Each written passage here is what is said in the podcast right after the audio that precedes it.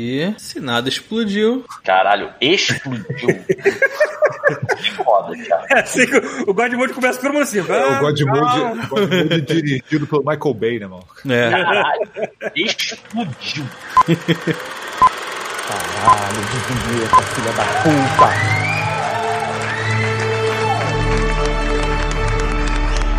Você está ouvindo God Mode Podcast.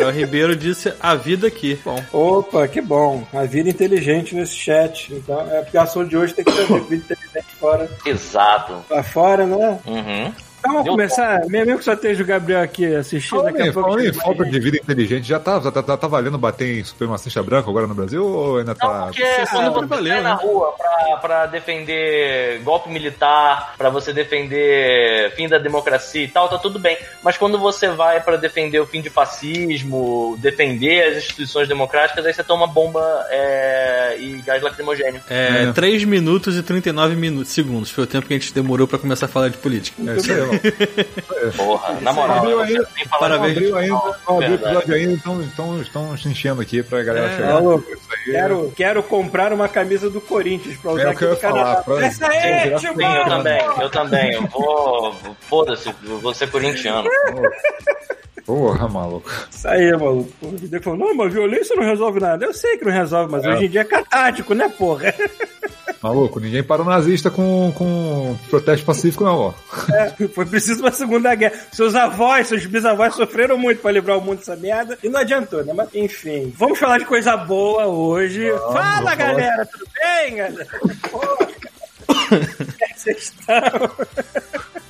Hoje, pela total falta de assunto, mas a gente foi inspirado. Eu, pelo menos, fui inspirado pelo, pelo lançamento do, do foguete da SpaceX, o, o Dragon, que acabou de chegar na estação espacial. Caralho, coitados, malucos, ficaram 19 horas sentados naquela merda esperando chegar na estação. Todo Mas mundo imagina a vontade de cagar dentro de uma porra de uma cápsula. Exatamente. Ah, tu acha que não tem. Tu viu a porra da, da roupa de astronauta nova? Tu acha, que não- tu acha mesmo que não tem um tubo enfiado no cu dos astronautas lá que Eu vi o Elon? Musk Já falando vai que era se uma transforma em água, né? Eu vi o Elon Musk falando que aquela merda era uma peça só. Não deve ter um buraco no cu dos caras ali, porra. Ah, Eu não duvido, cara. Porra, mas ficou bonito o foguete, todo modernoso. Parece um. né? Pô, parece uma, um, Ela- grande- um cenário. É o que eu tava esperando, cara. Ver de uma porra do. Cara, a gente tá em 2020. É, os americanos passaram 10 anos pegando carona em foguete russo pra poder ir pra estação espacial. Caralho, aqueles foguetes É, né? Tecos, Aquele, aquela, aquela a lata de vela. Nescau com um cabeção de negro embaixo. É, mano. Moleque, eu vi um vídeo, cara, que lembrou a minha infância, que era uma, exatamente isso, uma lata de Nescau, o cara acendeu o cabelo, os moleques acenderam o cabeção de negro e saíram rindo. Aí ela, você vê ela assim, tipo a SpaceX passando e a lata de Nescau assim, passando do lado. É. Falar em Space, falar em lançamento, falar em coisas legais sobre sci-fi. Abertura se Eu, eu, eu- é, tipo, É, fala a abertura, foi mal. vamos lá, vamos lá, foi mal. Fala, galera. tá começando mais um God Mode. E hoje a gente vai fazer o nosso top 5 franquias, filmes, séries, o caralho que for, games e ficção científica, beleza? E com isso a gente vai ter muito leque pra assunto e tudo mais. Tá o presente Talpita no escuro aí. Eu estou aqui na, na escuridão, In uma supernova convalescente. Uhum. Bem-vindo, está o Rafael. Procurar vida inteligente lá fora, porque aqui não tem mais não.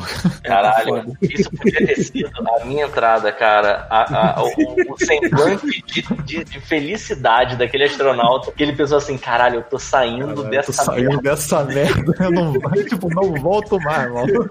Foda-se. Essa merda. Não, detalhe, os caras chegam na estação, olham pra trás, tá acontecendo manifestação com tiroteio, com bomba, puta, assim, porra, maluco, que merda, foi só sair, né? Foda, Eu né? vou pra um lugar que não tem oxigênio pra não ter que ver isso. É isso aí. Presentemente está o Thiago Pereira e ele tem que avisar que a internet dele não está legal, então pode ser que a coisa exploda aqui de verdade. A coisa É. que explode. Nunca se sabe. Hoje explodiu três vezes, mas É, estamos, estamos aqui no risco, sabe como é que é? Tá todo mundo sem camisinha. pode então pode vamos assim, né? Eu, Paulo Antunes, oi, tudo bem? E, pô, vocês estão vendo a série nova, pessoal do The Office no Netflix, o Space Não, não Force? vi ainda, eu tava curioso Não. nesse negócio, cara. Só o Maluco, trailer.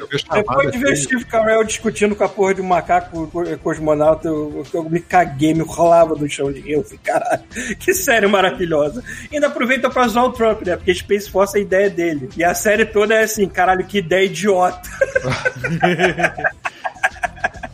Assista, por favor, cara, tá muito bom. Eu não, eu não botei aqui no meu top 5 porque ele acabou de estrear, né? Acho que muita gente ainda não viu, mas eu recomendo, porque tem tudo a ver com, com o assunto aqui, tudo a ver com o momento atual. É bom que é uma zoada em política também fortemente.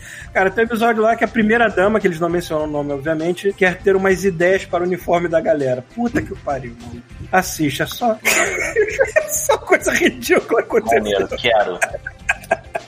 E a produção tá de boa qualidade, puta que pariu. O Netflix Aí, injetou uma grana maneira aí, porque tem. Por mais que seja uma coisa de comédia, que seja um sitcom de meia hora, tem uns efeitos especiais. Fala, cara, tem cena de cachorro e macaco digital na. na, na... É super bem feito, assim. Moleque, se tem um macaco digital, Já ganhou. Tá valendo. Já ganhou. tá valendo. Já me já ganhou. mora no meu coração, assim. E aí, a gente já vai começar? Você falou de macaco digital, eu já vou tacar um na roda. Porra. Porra, taca lá. Eu, eu não botei as minhas coisas na ordem, mas vamos lá. Não, a Porque minha coisa tá que- fora de ordem, eu só vou dar um coisa gente, caralho, a gente inventou essa pauta há cinco minutos, que ordem, cara. Vai ter coisa que também as duas pessoas vão falar ao mesmo tempo, vai interpolar e vai ter assunto pra caralho. Primeiro, primeira, a primeira parada que eu acho que é importantíssima, é um dos melhores, uma das melhores ideias de ficção científica e é atual, ainda consegue ser atual, é Planeta dos Macacos, o original do Charleston Heston, Sim. racistão. E porque durante a pandemia tá uma porrada de macaco invadindo as ruas de, de, da Índia, não me esqueci onde é que foi. Cara, não, não, esse não importa. Esse filme, eu, assim, eu lembro que foi a primeira vez que eu tive contato com aquele, aquele. Sabe quando a pessoa já sabe o que vai acontecer e aí ela fica olhando pra você na hora que rola a revelação? Uhum. Então, Fica assim. hã? Eu, meu Hã? pai, ele botou esse filme pra eu ver e eu tava achando interessante, mas, sabe? Sim, eu, eu- cara, onde você tá querendo chegar? O que, que tem tão legal? E aí, até o final do filme, quando rola o final do filme, que tem a reviravolta, foi um momento. Se meu pai tivesse com. Se fosse hoje em dia, ia ser ele com um, um celular filmando a minha cara na hora que eu descobri que, na verdade, aquela nave nunca saiu é, do nosso sistema solar. Ou talvez tenha saído, não sei. Mas o fato é que, assim, toda a história ela se passa na Terra. Isso é uma coisa muito esquisita de dizer hoje em dia, Toma porque spoiler todo mundo já sabe disso. Eu sei, pô. spoiler, cara. Você pega qualquer filme da franquia do Planeta dos Macacos hoje, ele se passa na Terra, cara. É, Tipo tem assim, aquele lá do Mark Wahlberg que o cara que, que o esse é muito bom. Esse é muito Tim Burton ele tentou dar uma tentar fazer uma novidade nova e fez uma coisa super confusa. Novidade Então, nova. Não entendi, não entendi o que aconteceu naquele filme, pra onde ele foi, pra onde ele voltou Eu depois. acho que esse é atual, esse filme, sabe qual é, Paulo? Se você for parar pra pensar, é, é, o Tim Burton é um cara que tá à frente do tempo dele. Porque, vamos pensar no final daquele filme. Quando eu fui no cinema, eu saí do, do filme. Cara, eu saí do cinema. Me- Porque, vamos lá, qual é a premissa do Planeta dos Macacos? Um grupo de astronautas vai fazer uma viagem, se eu não me engano, pra Marte, ou pra Estão fora do voltando de Marte, uma parada assim. É, enfim. eu não lembro, eu não lembro mesmo qual era o destino da, da expedição. Mas o que importa é que eles é, se perdem e caem num planeta que parece ser um planeta é, onde eles vão conseguir parar e, e- e se reajustar para tentar ser resgatados ou voltar. E aí esse planeta é habitado por macacos. É, os seres humanos são como se fossem. Eles encontram é, humanoides, encontram seres humanos, só que eles são todos meio animalescos. É, nenhum deles. Acho que eles nem falam. que, bem que as humanas estão de banho tomado, já bonitinhas, ali com a tanguinha dela. É. porque É o dos anos 60, né? 70, né, galera? Mas eles são. são. É anos 60 ou anos 70 já? Os macacos, eu acho que é fim dos anos Primeirão. Primeirão, não tenho certeza. Mas enfim, o que importa é que assim, quando, quando os humanos chegam, eles vêm, né? é, seres humanos, só que eles são bem.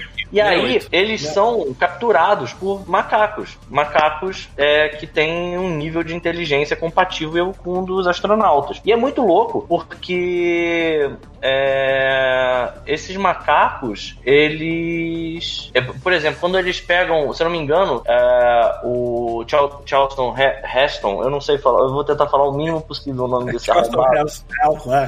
Eu não- É difícil falar o nome dele para o nosso idioma. Então, é, Chato resto, igual o Chapolin. Charleston Heston. Ou É, Chato, Chato é. Ele, ele sofre um golpe que afeta as cordas vocais dele e ele demora um tempo até conseguir falar. E aí tem um plot, eu lembro que o filme tem um plot interessante, porque assim, eram, se não me engano, três astronautas, um morreu, dois ficaram vivos. Um dos que ficou vivo já tinha sido descoberto pelo grupo de macacos antes. E aí os macacos acharam muito estranho aquele, aquele humanoide, né, aquele humano se, se comunicar e fizeram uma lobotomia nele pra, tipo, é, ele ficar quietinho rápido. E por acaso o protagonista ele tava com um problema nas cordas vocais, não tava conseguindo se comunicar. Até mais ou menos um ponto do filme que é quando aquela, aquela macaca, a cientista, encontra ele. E aí ele começa a fazer todo o, o plot do filme andar até o ponto em que eles fogem. Ele, ele, detalhe, ele pega uma humana, bota, tipo, cara, anos 60, bota, tipo, uma marmita no cavalo, mete pá. Porra, Vou fugir daqui, mas eu preciso de levar o meu lanchinho. Você. Isso aí. cara, é literalmente isso. Basicamente isso, não tem motivo. Não, pois é, é isso. Não tem como defender o cara. É, e aí, o que, que acontece? Ele acha a chave da liberdade. Se você der um chamego numa humana que passou a vida dela como um animal, que ela não sabe falar nem nada, é basicamente bestialidade. Cara, tá. Acho que sim. Acho que conta. conta.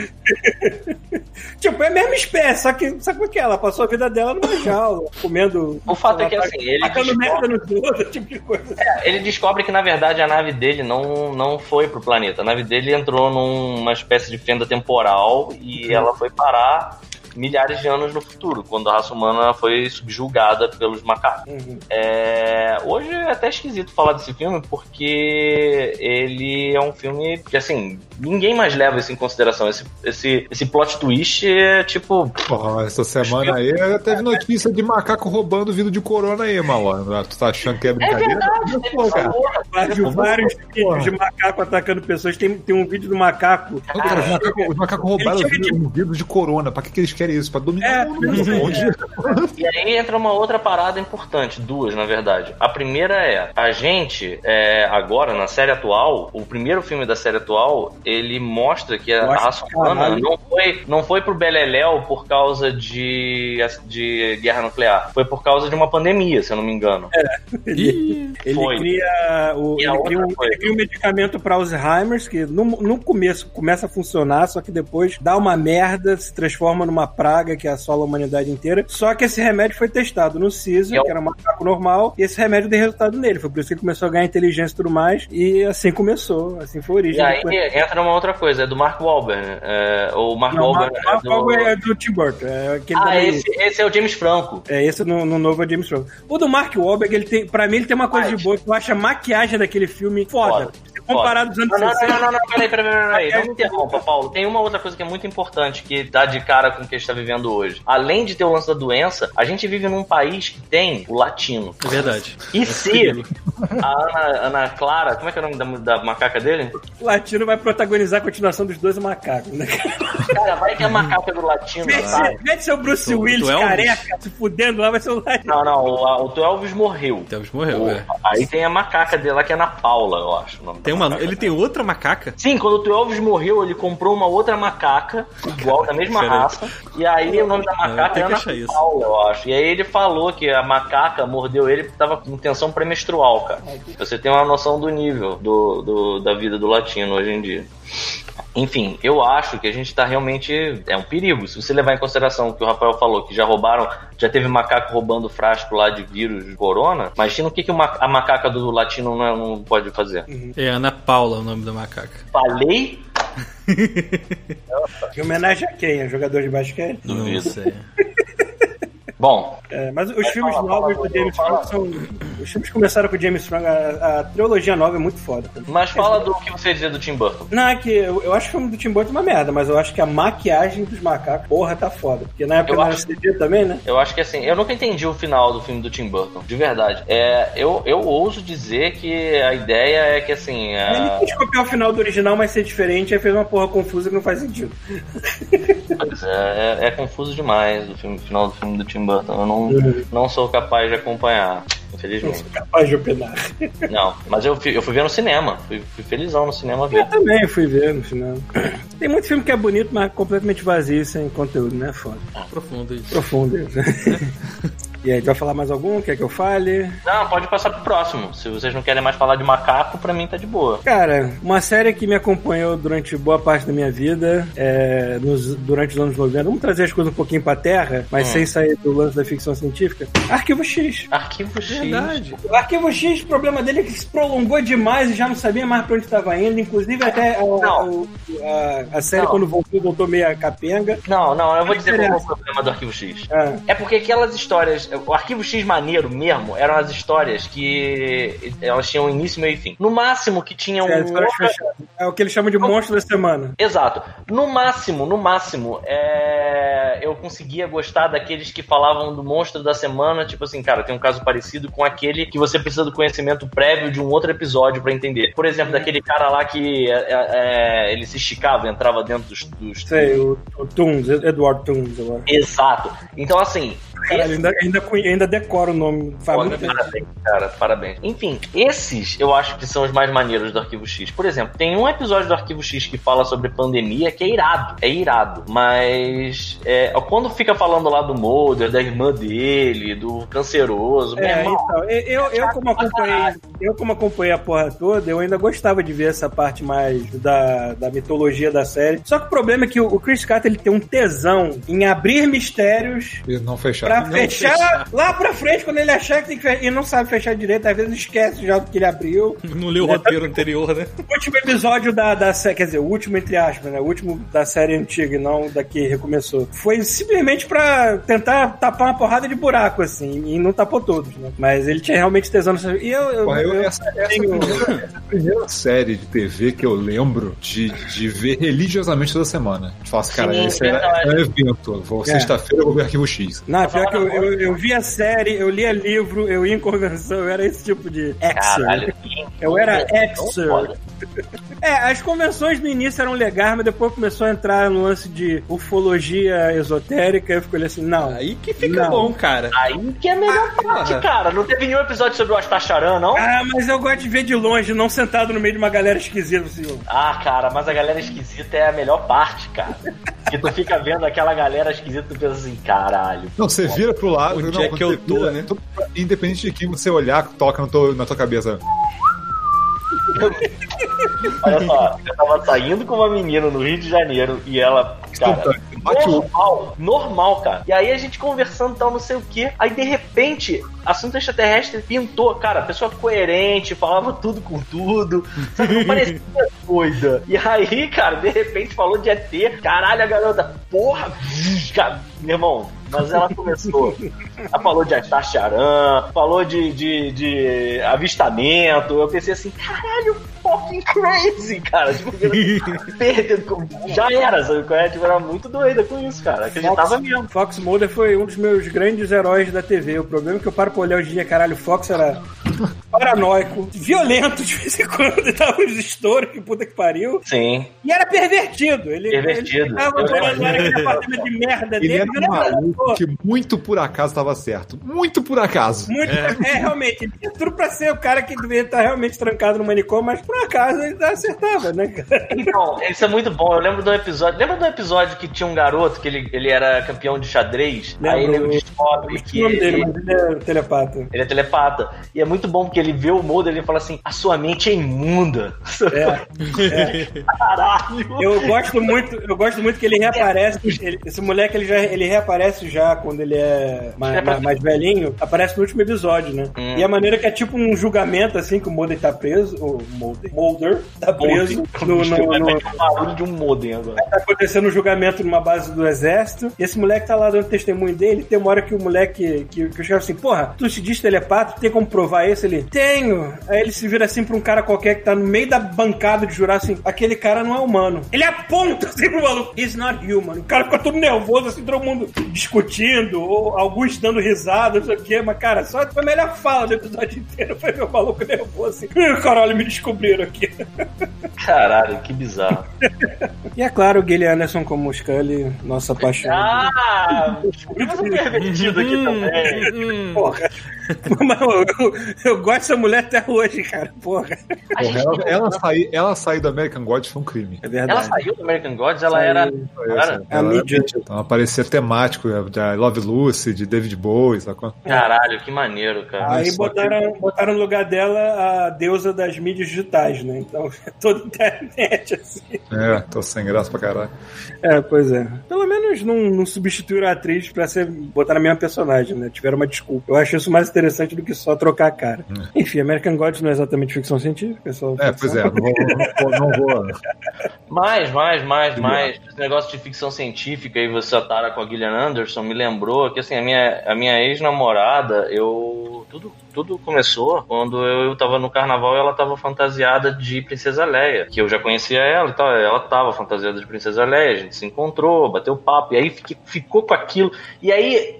Meses mais tarde, depois que a gente já tava namorando, eu vi um- a, a Tina Fey falando que ela se fantasiou de Princesa Leia no Saturday Night Live e diz que apareceram uns caras muito creepy. E aí ela fala: se você quer conhecer um cara, um cara esquisito, um cara creepy, fácil. É só você se fantasiar de Princesa Leia. Os caras mais estranhos, os caras mais pervertidos vão aparecer na sua vida. E é um imã mesmo, maluco. É Mas- engraçado, né? A Gillian Anderson, ela não tem, tipo, um shape tão icônico. Se ela tivesse, mano. Não, então, a, no- a minha tara nela, ela justamente ela usando aquele taie Olha do. FBI. Eu já olhei assim, hum, mulher profissional, mulher que vai mandar em mim. Não é que Paulo. não é que tem algema, né, cara? Tipo, É profissional com arma e algema, vai, vai me prender na cama, isso é ótimo. Isso é ótimo. Vai ser ótimo. Vai ler meus direitos, vai ser... Ai, fiação. Girei. É... Caralho, que buchinho. 10 anos de série, mais dois anos da série que veio depois, mais dois filmes. O primeiro filme tinha a ver com a mitologia principal, o segundo filme foi meio esquisito. Eu nem lembro do segundo filme. O segundo filme foi muito esquisito, não, não gostei. Cara, muito. quando o Mulder sai, tipo assim, qual o sentido da parada também, né, cara? Tipo, já é personagem. Ah, é verdade, entrou o Temil, né, cara? É, pois é. É, teve uma época lá que o, Esquisita aquela, aquela o fase. cara não queria mais ser Mulder, aí entrou um Temil no lugar. Entrou um Temil no lugar. Entrou um Temil no lugar, né? Que era um personagem interessante, o Era um personagem. personagem dele. maneiro. Eu também achava ele legal. Porque rolava, é, rolava uma inversão, né? Tipo, a Gillian Anderson passava a ser. a- ele passou a ser o cético, né? Aham. E Eu aí a, aí a Gillian Anderson, ela era a o Mulder, né? Da, da relação. Chegaram também a inventar uma nova agente lá, caso a Guilherme fosse sair. Acho que ela. Até me lembro se ela saiu durante um momento, que foi a Race. A Race era mais estilo Mulder, né? Ela acreditava em muita coisa, só que o lance dela era mais sobrenatural do que, do que ET, sei lá. Sim. Isso era legal também. Eu sei que a gente Hoje pode. daria uma série nova de boa, assim, não precisava. A gente foge do quesito. é, A gente foge do quesito viagem espacial e sci-fi focado pra isso. Porém, eu acho que os episódios de Arquivo X que eu mais gostava eram os sobrenaturais ou os bizarros. Eu lembro que eu adorava um episódio que era um assassinato num freak show. Eu achava esse episódio foda pra caralho. Hum, era um, tipo Mas- um circo, não era isso? Era um circo, era um circo, era um É, circo é, só de, de freaks. E tinha umas histórias muito boas. Enfim, mas vamos lá, vamos lá. Arquivo X, vamos, vamos, Rafael. Tá, vou pegar um que tem, tem uma temática que eu gosto pra caraca, aquela de tipo isolamento do espaço e sobrevivência, sacou? Uhum. Tu tá fudido, tu vai morrer. Tipo umas coisas meio Apollo 13, essas paradas assim, sabe? Hum, Que, tipo, tem alguma, alguma crise da parada muito errado, tipo, o cara vive na marca e tenta voltar pra Terra. Um muito bom disso é o Perdido em Marte, cara. Perdido em Marte é muito bom. Botei até a menção rosa que é o The Martian do. Mas aí que tá, eu, eu, eu, eu queria ver o. Cara, o Perdido em Marte, ele tem, ele tem uma cena, que eu- uma montagem que é tão boa, assim, que é aquela montagem que toca Starman, que é quando os chineses decidem participar da empreitada pra tentar salvar o cara. E aí eles começam a ver que vai dar certo. E aí eles mostram como é que, como é que em vez de brigar, né, se ajudarem e trabalharem juntos, as coisas podem, podem ser boas, né? Como é que isso é, é, é óbvio que é bom, sabe? Como a gente devia estar um pouco menos dividido. É, E- apesar de ter- cima tocando Starman, caralho, maluco. Eu. Apesar dessa festa toda que a gente tá vendo aqui da SpaceX e tudo mais, era uma coisa muito americana. Porque os americanos estão orgulhosos de lançar um foguete deles, do solo deles, em 10 anos, né? Só que eu, eu comemoro junto com os americanos aqui, porque eu acho interessante qualquer coisa envolvendo espaço. Mas sim, pra mim espaço é uma coisa que só vai dar certo se todo mundo parar com esta merda de brigar de paizinho do caralho e que minha, meu país, minha cultura da puta que te pariu. Não, porra, tá tudo humano também, o Daniel mesmo, vai se fuder, caralho. Bom, não. Paulo, Só vai dar certo quando todo mundo tomar vergonha na cara. Todos os nazistas morrerem. Morrerem. Eita, olha só, o Paulo falando de nazista morrendo e o Thiago. dormiu no travesseiro, o pau dormiu no travesseiro dele hoje aí. Tô... O Vocês Star estão Wars. Crack, crack, mano. normal. Mas sim, realmente a humanidade só vai dar certo quando todo mundo toma vergonha na cara. Isso vai demorar um bom tempo. Provavelmente não vai ser na minha geração, talvez nem na próxima. É, fala do Marciano. O Marciano é muito bom mesmo. Eu lembro que eu Sim, tava. é, justamente aquele lance do cara ficar preso lá e ficar dependendo de batata pra, pra viver. É, e é muito em cima de. de, de- Sim, ele é um, é um sci-fi que a galera realmente foi em cima, Ciência assim, de um jeito verdade, de né? encaixar a ciência de verdade em algum lugar. Lógico Acho que tem eu plot, é um filme, sabe? Vocês leram o lá. livro ou viram, viram o filme? Não, viu só o Eu não filme. cheguei, eu não cheguei no livro, não. É porque assim, eu li o livro, ele é exatamente essa pegada. E assim, ele chega nos detalhes de tipo assim: ah, eu cultivei tanto de batata, isso vai me, me dar tanto de alimento. Porém, isso consumiu tanto de oxigênio, então eu tenho que ficar aí tantas horas fazendo uma cultivo da outro lugar. pra- Assim, é bizarro. E, e eu vi uma entrevista com o Neil deGrasse Tyson há pouco tempo. Ele falou que ele foi o consultor desse filme. Ele falou assim: se você lembro fizer os cálculos, bate. A parada é correta. E Porra, é possível fazer daquele jeito. Eu lembro do barulho na época que o Neil deGrasse tava, tava sendo consultor e tipo, porra, caralho, o filme tá fiel à ciência, não sei o que. Eu nem sabia, só que eu vi o filme despretensioso, assim, o caralho, muito bom, cara. Mano, eu não ia prestar no, no, no espaço. Meu primeiro peido numa roupa daquela ia me matar, cara. Porra. É, tudo você tão controlado assim. Paulo ia aprender a respirar propulsão, né? O Paulo ia aprender a respirar metano pra sobreviver no espaço. Tiver nova solto no de espaço, vida. solta os peidinhos de propulsão assim, vai. É, cara, mas o Marcelo é muito bom. cara. Aquela, aquela- aquele aparato todo que ele faz pra se comunicar com a Terra. Puta que pariu. Não, todo, cara, toda a saga, do, da- do começo da merda até o último finzinho dele. Parece que tem uma coisa, na- é, tem uma coisa naquele filme que eles dizem que não é tão cientificamente correto, que é a Tempestade de Marte. A Tempestade de Marte É, não é, é, é grande, É. mas não é tão agressiva assim, porque a atmosfera né? É muito fina. Tipo, não Por isso que ia, o nome é ficção não ia te científica. machucar aquela merda. Tipo, é por isso que o nome é ficção científica, não documentário, cara. Pois é. Tem que ter alguma coisinha que saia do negócio, assim, né? Vamos ver. É, tem alguma ideia aí, Thiago? Até... Então, falando de, de, de coisas não a 100% acuradas, mas eu acho que eles dão uma melhorada num quesito que muito filme aí peca, é, eu botei que na minha lista Battlestar Galactica. Battlestar nunca Galactica é muito maneiro. Não, e porque, cara, a primeira coisa que me prendeu a Eu não comecei a ver desde o começo. 2003, certo? É, de 2003, não a de Esses anos 1960 80, não, não, 70. 80, 1980. É, não, eu vi de 2003, mas assim, eu não sabia da série. Eu comecei a ver, sei lá, no décimo capítulo da primeira temporada, alguma coisa assim, eu não percebi.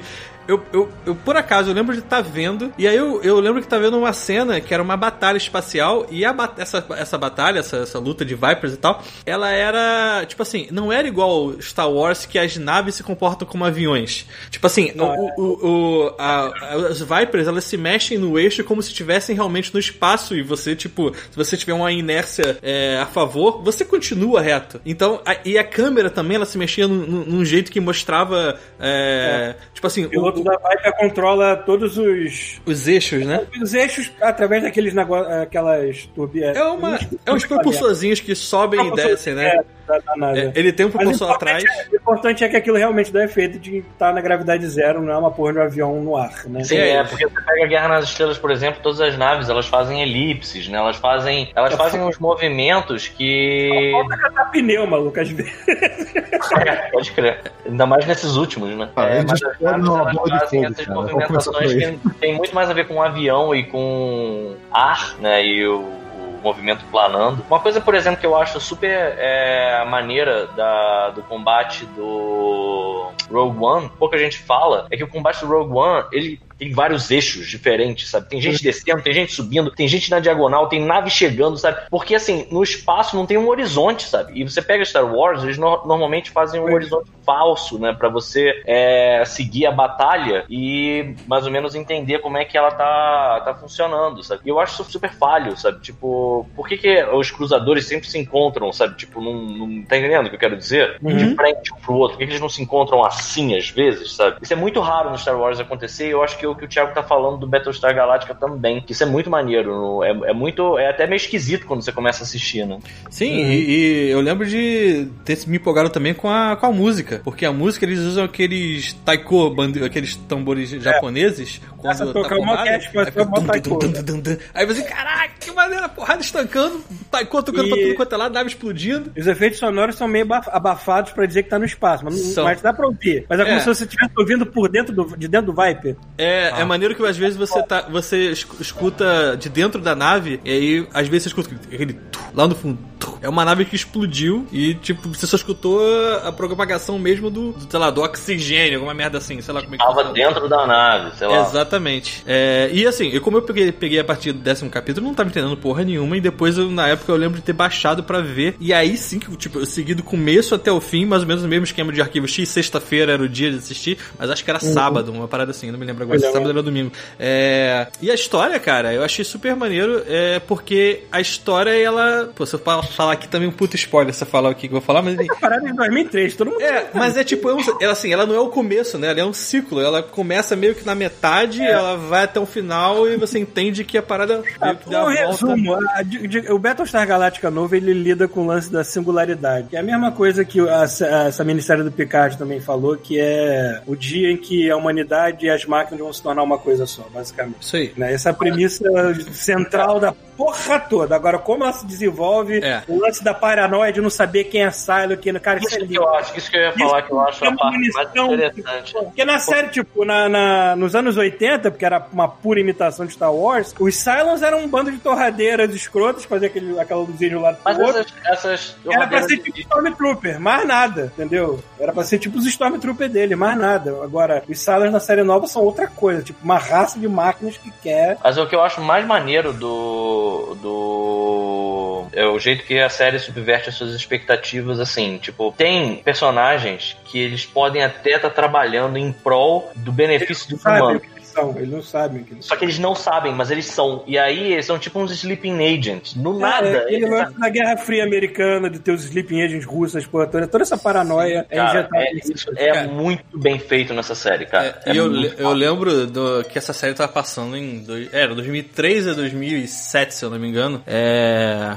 E como os roteiros foram escritos, assim, é, meio que pra fazer um paralelo com o mundo real, né? É, eu lembro que tava tendo uns, uns ataques terroristas é, nos Estados Unidos na época, ou, ou ameaça de ataque terrorista, e no mesmo tempo, a série mostrava os humanos num planeta é, que eles estavam criando é, terroristas humanos pra fazer é, ataques contra humanos que viraram a casaca, digamos assim. E aí foi uma merda do cacete na época que eu lembro que o pessoal falou assim: porra, vocês estão botando um negócio terrorista enquanto os Estados Unidos está recebendo A ataque terrorista. Nunca pegou leve. Nunca pegou leve. E, e tanto que teve uma parada do. Depois o pessoal da série fazer discurso de, tipo, unidade da humanidade, digamos assim, na ONU, né? Eles realmente foram na ONU e fizeram uma. Fizeram, tipo Essa assim. série, cara. É, falando sobre, tipo, como na série as coisas podiam funcionar e como é que a humanidade poderia ir pro final. E aí, acho que uma das coisas maneiras pra falar que é o seguinte: na série eles meio que falam uma frase sempre no final de alguma coisa que, sei lá, tipo uma junção, uma comemoração, eles falam So say we all, que é tipo, somos nós, digamos, a mesma coisa. E aí o maneiro é que no, no discurso da ONU, quando ele acaba, ele fala So say we all. E a plateia fala So say we all. Eu tô, "É." Essa série, ela dominou a primeira década do, do século XXI, assim. Sim. Tão foda que ela foi. E, cara, o meu personagem favorito de longe era o Adama, o Almirante Adama. É o pai. O pai. Que aquele Cara, eu seguiria aquele maluco até a morte. Eu não sou muito, eu não sou muito de seguir tipos militares, não, mano. Aquele filho da puta deu. Ele era um pai da galera lá. Eu seguiria aquele maluco até a morte, assim. Tão foda aquele. e É, é aquele ator do, do Blade Runner, né? O... Sim. Esqueci o nome dele agora. Ele é um secundário, né? Ele não é um cara assim, São famoso no, no, no Blade ele, é Runner. ele é o cara lá que faz o origami pra deixar na porta do Decker. no- Aí, só que essa série tem um gravíssimo problema que eu acho que é a pior, Ja. O pior final de série de sci-fi de todos os tempos. E pior que eu não tava esperando algo tão diferente daquilo, mas. Pô, eu- mas Eu tava esperando qualquer coisa, mas aquilo ali foi meio. É.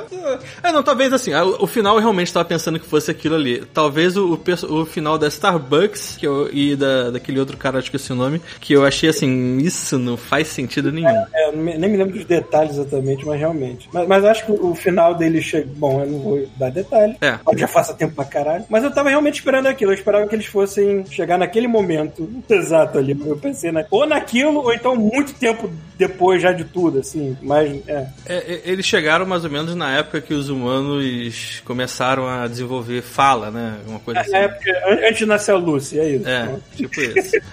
E, e tem aquele negócio, ele subentende, né? Tem uma frase de um cara, não lembro qual, que ele fala: É, esses humanos aqui têm um DNA compatível com nosso. Aí, tipo, parece que desceu o Barry White, se desceu uma bola de luz assim, e o Barry White. Hum.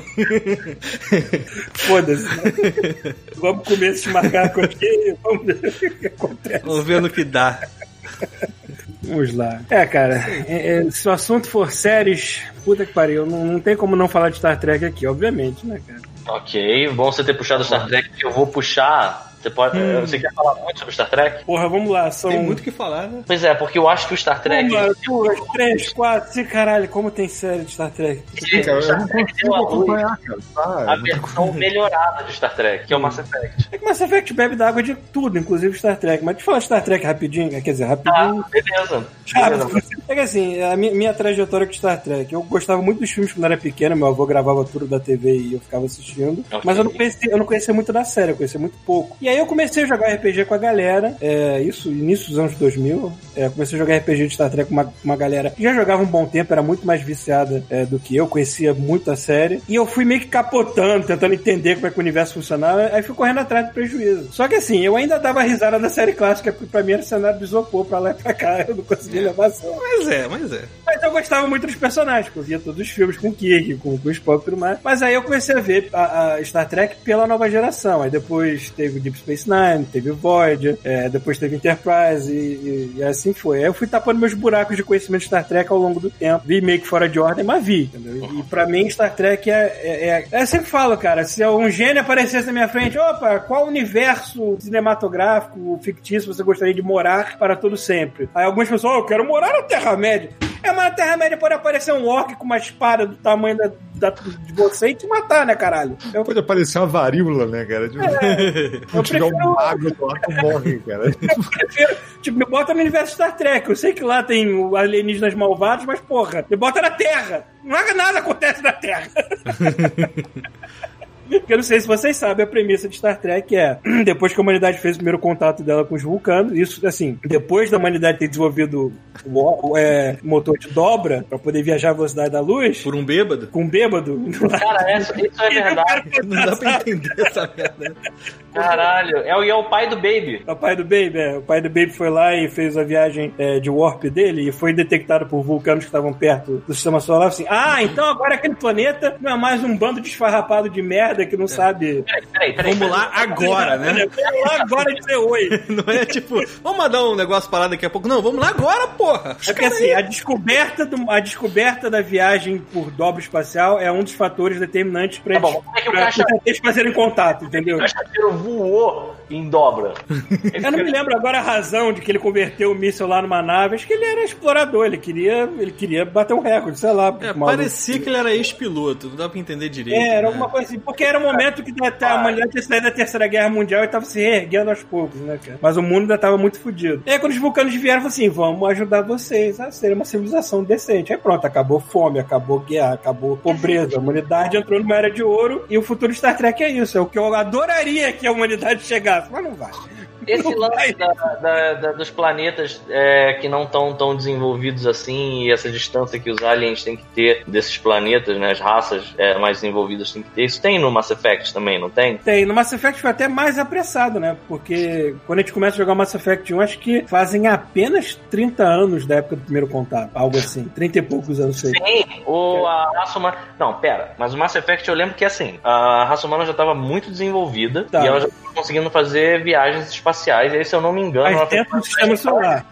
Exato. E aí em Júpiter eles encontraram uma. Foi, acho que foi em Plutão, foi em, ah, foi em Caronte. Ah, foi em Plutão? É. Eu não lembro em qual planeta do nosso sistema solar eles encontraram tinha o Mass Relay. Uhum. Aí começaram a brincar, né? E aí eles ativaram o Mass Relay, começaram a estudar a parada, e aí é que tá. Quando eles, eles entraram, é, quando eles começaram a, a experimentar o Mass Relay, teve o primeiro contato que foi com. Eu não lembro o nome de nenhuma Costurian. raça do, do Mass Effect, caralho, do Os Sturian. Turing, a, raça do. Pois do- é, e aí rolou meio que uma porrada, porque os Turians não estavam esperando aquilo, Uhum. e aí depois, isso gerou um A humanidade não sabe falar oi sem falar alguma merda junto, né? Pois é, né? e aí isso gerou um problema diplomático que depois eles reviram, porque o que, que acontece? Os seres humanos no Mass Effect são como se fossem é, os filhos mais novos da comunidade é, galáctica. Aquela O Star, geração. Trek, Star Trek é um pouquinho diferente, porque junto com os vulcanos e depois outras raças lá, o que a humanidade foi criar a Federação Unida dos Planetas, né? Lá pelo século 22 já. O Mass Effect já existia. Mass Effect a gente chegou de gaiata, assim, oi, que festa é essa que vocês estão fazendo aí? Vamos entrar? Pois é, tanto que assim, durante é, o primeiro Mass Effect, que são só 30 anos terrestres que se passaram desde, a, desde a, da- do primeiro contato, que é isso, não são 30 anos desde a primeira viagem espacial, são 30 anos desde o primeiro contato, são 30 anos desde que os, os humanos conseguiram operar o Mass Relay. E leva em consideração que o Mass Relay tem aquela raça já que serve pra, tipo, receber as pessoas e tratar elas como se fossem, tipo, os mordomos dos Mass Relays, né? É, os... Eu me esqueci, só aquelas criaturas escrotas. A gente sabe que assim, aquilo ali tudo. E aí, aquilo ali tudo é meio que. é, já um parte do, do esquema dos Reapers, né? Uhum. Enfim, é, e aí os seres humanos eles estão galgando é, o espaço deles na diplomacia interplanetária. Agora, a parte bacana do Mass Effect é que ele leva em consideração que existem é, gerações galácticas. Essa eu acho que é a parte mais genial dele. É, a- todas as, as raças inteligentes do cosmos, eles em algum momento vão entrar em contato com algum Mass Relay. Eles vão ter, se eles conseguirem é, avançar tecnologicamente até encontrar o Mass Relay, que é basicamente um porto, é uma é uma engenhoca espacial que serve para tua nave tocar naquilo e ir para outro.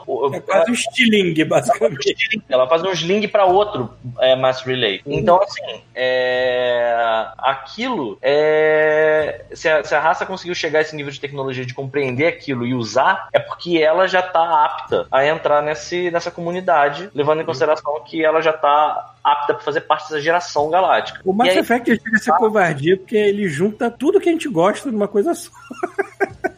Cara, porque ele, ele, eu não sei, eu acho que ele é bem contido até. É porque ele, eu acho que ele melhora Ele alguma cria coisa. uma identidade própria, mas quando você joga, você começa, ah, eu vi de onde isso veio, ah, eu vi de onde isso veio. Mas Cara, ele cria uma coisa própria também. Ele cria, ele tem a identidade dele. Ele tem a identidade dele. Eu acho que o Mass Effect é, é muito interessante nesse ponto, sabe? É, é, por exemplo, até a parte dos poderes, que você diz assim, ah, tá, tem os poderes, tem um Jedi aí, ó, tem o cara mexendo pedra com a mente. Cara, isso tudo é, é tipo assim, existe uma raça específica que faz isso e as outras raças que fazem isso usam de implementos é, como se fosse né? um chip, né? Que tá implantado no cara. Eles, eles, se você pega e, e eu acho que o Mass Effect nesse ponto esbanja, tira a onda. Cara, se você pega e entra no lore, se pega aqueles, aqueles, é, aquelas notas, né, do Mass Effect e estuda sobre, é, cara, eles falando sobre é, como as, os primeiros chips eles faziam as pessoas se fuderem de dor de cabeça e as pessoas elas eram basic, basicamente um, umas cobaias. É, se eu não me engano, o, aquele personagem que é um dos que pode morrer do Mass Effect 1, ele tem um chip desses.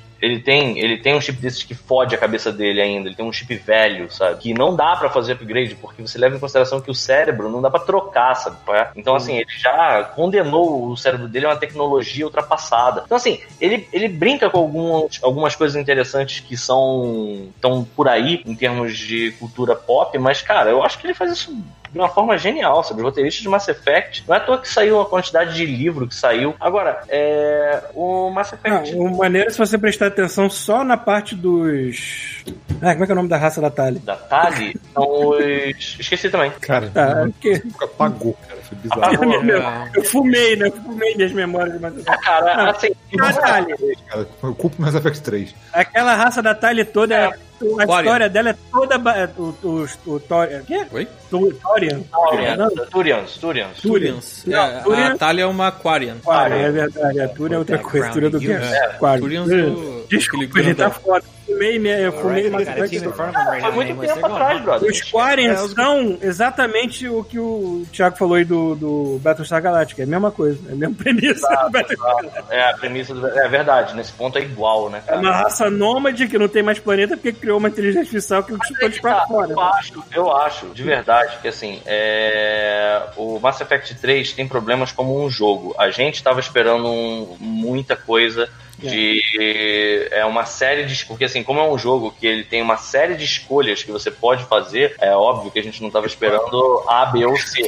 Eu lembro por exemplo que essa foi a crítica do Rafael ao Deus Ex é, Human Revolution Ah, você chega no final e você tinha que escolher três opções sabe Escolha e foda-se. Pois é, e aí assim, eu até entendo que é, isso é frustrante, mas assim, é, eu acho que isso não condena o. o e, ah, e tem o seguinte também: os três finais são muito parecidos. Os três finais são, assim, pra você ter feito tantas escolhas e ter três e afunilar pra três finais que são muito similares, eu acho que é falho, eu, eu concordo. Mas assim, eu não consigo desgostar, porque, por exemplo, o final original. Os Master Relays ficam intactos, Ah, eu cara, não lembro. fora, fora outros pequenos Não, detalhes do não. tipo. Não, Os fora outros pequenos. Então, fora, fora outros pequenos detalhes que, tipo assim, o, porra, um dos personagens que dizem que é um dos mais legais, eu nem conheci porque ele era um DLC de dia 1, cara. Eu me recusei a comprar. Foda, É, isso é, é muito- Dona, é- dona EA mostrando as patinhas dela. Não, É, cara, eu é. me recusei, cara. Nem sei quem é o Não personagem, fico triste porque, por exemplo, o Mass Effect 3 eu zerei ele inteiro sem esse personagem. Depois que ele aparece, eu fiquei, eu, que eu me dei conta, eu fiquei, cara, que canalice isso, porque esse personagem não é um extra, esse personagem, Não. ele é parte É. da história. Representante da Aquela raça, raça que é que você é. Não, cara, tem coisas, tem, tem, ele abra, coisas que não são spoiler. Ele abrange a percepção da guerra contra os Reapers num nível que você não tem ideia. Ele fala, tem uma hora que eles falam assim: "Ah, como é que como é que era o seu planeta antes dos Reapers?". Ele fala: "Quando eu nasci, a minha raça já estava em guerra contra os Reapers há 200 anos". Então assim, isso abrange o nível do que você pode esperar, porque você no Mass Effect 3, você tá nas primeiras semanas da invasão. Então você não, sabe, é, é, você entende de que aquela 2020, como é que vai seu durar mundo? muito tempo. Hã? É que nem perguntar pros bebês hoje em dia, como é que era o seu mundo antes da pandemia? Eu não sei, eu nasci em 2020. Cara, assim, é, é, é uma, é, é uma parte do jogo que é muito importante, que é simplesmente delegada a, a, tipo, aos, aos caprichos da EA de querer mais dinheiro com a parada. E assim, Não ter botado qualquer outro personagem como DLC Mas eu mesmo. gosto. Cara. Assim, eu, eu- o, que eu, o que eu critico é que muita gente falava sobre o fim ser um fim é, pessimista. E o fim ser, não importa o que você faça, o fim, ele sempre explode os mass relays, sempre dá uma merda fodida, sempre vai pro caralho tudo. Só que assim, isso, se você pega a história, o, o roteiro, você entende. Se fosse um roteiro de um filme que você não fizesse escolhas e simplesmente lesse, você entende que aquilo ali era essencial que acontecesse. Porque assim, os mass relays, eles são parte do esquema. E a, a, a nossa geração, a, a geração anterior, o máximo que eles conseguiram da guerra foi deixar uma mensagenzinha dizendo: olha, vai dar merda. Vocês estão programados para serem aniquilados. De novo, isso já acontece há gerações e gerações e gerações intergalácticas.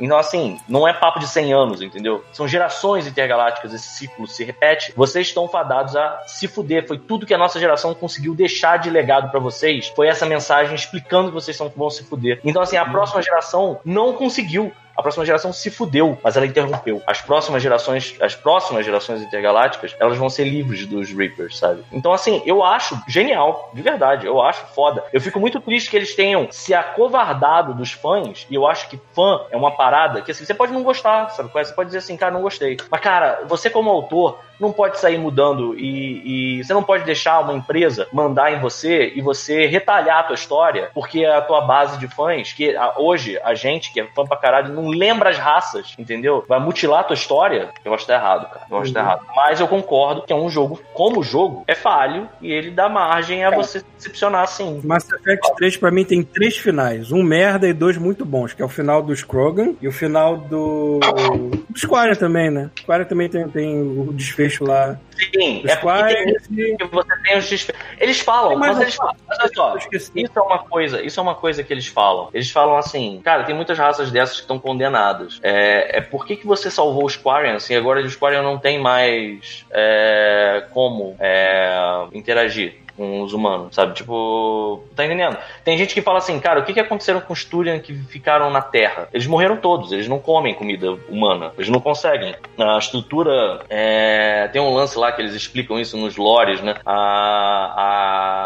a eu não sei, eu não entendo nada de ficção científica, de, de ficção científica, mas não entendo nada de ciência nesse nível, mas a única coisa que eu lembro é que a hélice de DNA deles, ela é invertida da nossa. Então, assim, toda, toda a- o consumo de, de alimento, proteína, tem que ser específico para eles. Exato. Então, assim, os que ficaram na Terra morreram. Assim, é pessimista. É pessimista se você levar em consideração a- essa cabecinha de ser humano, de que a gente é o santo universo e que a gente tem que prevalecer, sabe? Não, cara, é pessimista só você pensar desse jeito. Se você pensar que tem uma raça que faz disso e fica vivendo um ciclo e você interrompeu e as próximas vão ser livres, tá ótimo, cara. É uma história positiva, sim, sabe? Enfim, eu achei bom na época, eu entendo todas as críticas que fizeram. Eu acho errado eles terem mudado o final, porque agora todos os finais são felizes. Ah, porque também não mudou o problema do jogo. Não. O problema não era se Exato. você era feliz ou não, sacou? Porque ela foi É, mesmo.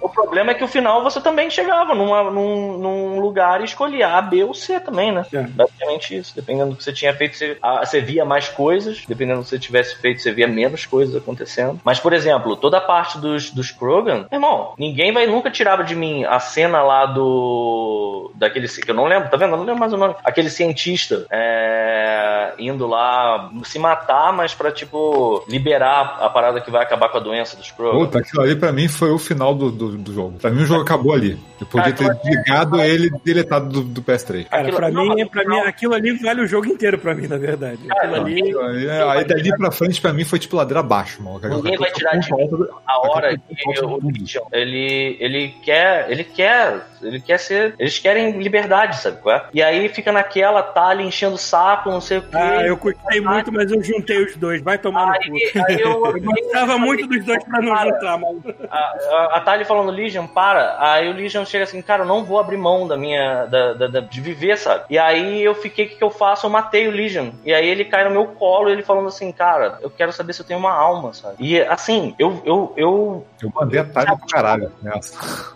É, pois é, eu mandei. E, e detalhe, eu não gosto, eu não gosto da Talion, eu odeio a raça dela. Eu odeio a raça deles. Eu dei na cara. Eu não gosto da raça, eu não gosto da um, de um Quarian dentro da nave, sabe? Porque eu tinha ódio deles, sabe? Das merdas que eles fizeram, das decisões erradas que eles tomam, sabe? É. Porra. E aí, aí eu matei o meu personagem. Cara, o Legion era o meu personagem favorito do jogo. Eu matei o meu personagem favorito do jogo, sabe? é? Assim, e o, o peso que ficou disso pro resto, ninguém vai tirar, sabe? Ninguém vai tirar. Esse jogo, ele é muito bom. Você une, quando você consegue fazer as coisas pra unir os dois, eu acho que o Legion também acaba morrendo. Mas acaba vindo outro que tá carregando parte das memórias dele, me lembro agora, faz muito tempo. Mas acaba vindo Cara, um outro pra meio que substituir pra, pra dizer que. Eu assim, eu- o que eu vejo é que todos esses esquemas que você. É muito completionista. Todos esses esquemas que o jogo tinha pra você conseguir aquele final em que tudo dá certo, ele é muito aquele esquema de você. É, mas ter- normalmente eu fazia isso na minha segunda jogada. A primeira eu ia de cara na, de cara na coragem. Pois é, pois é, eu fico chateado. Quer ver uma crítica que eu tenho desse jogo de todos os outros, embora o 2 seja um dos meus jogos favoritos de todos os tempos, é, é uma crítica que eu tenho. É o você ser cinzento, você não ganha nada. Você só ganha se você for Paragon ou se você for Renegade. Se você for cinza nas suas escolhas, você não abre árvores de diálogo diferentes, você, você não ganha nada por ser um personagem cinza. Isso é que eu acho que é uma crítica que deveria ser feita. eles tentaram até remediar isso no sistema novo do, do Andrômeda, só que pff, acabou que não não levava o personagem pra lugar nenhum de qualquer maneira, assim, também. É. Né, Eles tentaram dar uma equilibrada mais, mas equilibrou tanto que ficou tudo. meh. É, o problema do Andrômeda pra mim era a quantidade de bugs, as coisas absurdas, que assim, que era um mundo Mas, aberto, poxa, não né? tinha Pra nada. caralho, assim. É, era uma. é, assim, mais uma vez, a, esse a- o jogo- se fudendo porque a galera, a galera pensa Esse jogo ele me perdeu quando ah, o pessoal começou a falar assim: ah, mas o jogo tem bastante conteúdo, tem 90 horas, sei lá. Eu pensando, cara, não, não vou jogar isso com 90 horas.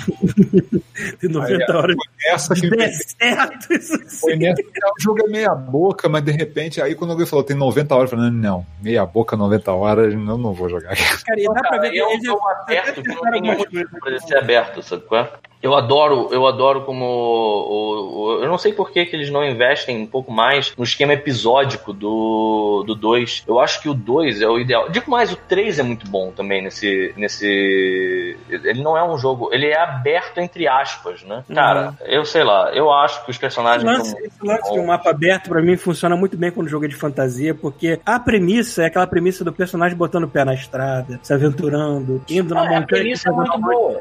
A Aí é maneiro pro jogo ser aberto. Agora, pro Mass Effect, um jogo que você tá indo de planeta em planeta, fazendo várias coisas, é foda, né? Às vezes você vai perder muito tempo andando naquela porra daquele carrinho no meio do deserto, só pra acender um, um, sei lá, um transponder, alguma merda escrota, assim. Não faz sentido. É, pois é. Não, e tem umas coisas assim que quando eu vi, é coisa tão. Era, era, era, chegava ao ponto de ofender. Tem uma personagem que quando aparece pela primeira vez, ela surge, ela saca o revólver. E aí, aquele revólver. Revólver Virado ao contrário. ele, ele, ele é tipo um Transformer, né? Ele, ele é uma parada fechadinha, e aí quando você aperta um botão, ele meio que se configura como se fosse um revólver. E aí a pessoa, ela tava tão sem supervisão e ela tava tão pouco se fudendo pra cena que ela não entendeu como é que era o lado da frente e o lado de trás do revólver, e a mulher saca um revólver ao contrário e aponta pra você com um cano apontado pra cara dela. Falta de, de administração é, é, é, é o- é é segredo de se dar Se merda. dissesse assim, se dissesse assim, caralho, é uma cena que tá longe, não dá pra ver direito. Eu tenho certeza que deve ter algumas coisas, alguns erros, umas paradas dessas Uhum. é, no 2 ou no 3, assim, lá no fundo e tal, que passou. Porque passar erro é normal, acontece, a gente é humano. Mas caralho, mano, assim, não precisou nada. Foi a primeira vez que eu vi. A parada configurou, fiquei assim, uh, ela tá segurando esse revólver ao contrário. Isso não faz parte. Da... Porque eu pensei, isso deve ser uma piada. Eu, Meu Deus, isso não é uma piada. Eles erraram. Sabe qual é? Cara, não, nada, nada justifica isso. É, cara, a história parece que foi aquela de que eles quiseram automatizar muita coisa porque a produção tava atrasada e deu um monte de merda. Só que automatizar leva a bugs automatizados também. Então, assim, um bug ele vai se multiplicar por mil onde ele foi usado, sacou? Cara, é uma pena, é uma pena. Mas assim, eu ainda acho, assim, do fundo do coração, eu ainda acho que é um dos universos de sci-fi mais interessantes criados. Mass Effect 2 é, é um dos melhores jogos que eu joguei até hoje. É. Mass Effect 2 Mesmo que ainda é um dos melhores que eu joguei até. Mass Effect me fez me perguntar mil vezes, cara, por que, que eu não tenho um jogo assim de Star Trek? Não é difícil. Aí eu paro pra pensar, tá, não é difícil você fazer o conceito de um jogo desse pra Star Trek. O difícil é você conseguir tirar o direito da mão daquele filho da puta. Cara, É, respeitar Ah, o mundo, a história, isso é um inferno. Tem personagens, tem personagens no 3. O 3 tem coisas que decepcionam mesmo. Tem personagens que, assim, não tem porquê, cara. A, como é que era o nome daquela a Jack, por exemplo? Que era uma personagem que eu me amarrava, cara. Cara, virou nada, né, cara? Virou um personagem sem relevância nenhuma. Era um personagem interessantíssima. Eu adoro como funciona o Mass Effect, que você tem uma missão. A missão é lá no fim. A missão é o fim do jogo. Isso é uma coisa da BioWare, né, cara? Tu, Olha isso, olha isso que genial. Olha só, o jogo é uma missão. Você tem essa missão. A missão é você fazer essa tal coisa. Aí, ah, tá bom. É isso que eu tenho que fazer? É, você precisa agora só juntar uma equipe pra fazer isso. Beleza. Então tem que juntar uma equipe pra fazer essa missão. Isso, tá bom. 92% do jogo é você con- concentrar a tua equipe. O resto, a- a- a- o que teoricamente seria o jogo, é a missão final. É, é tipo De um heist, é tipo um filme de heist espacial. Tipo, É.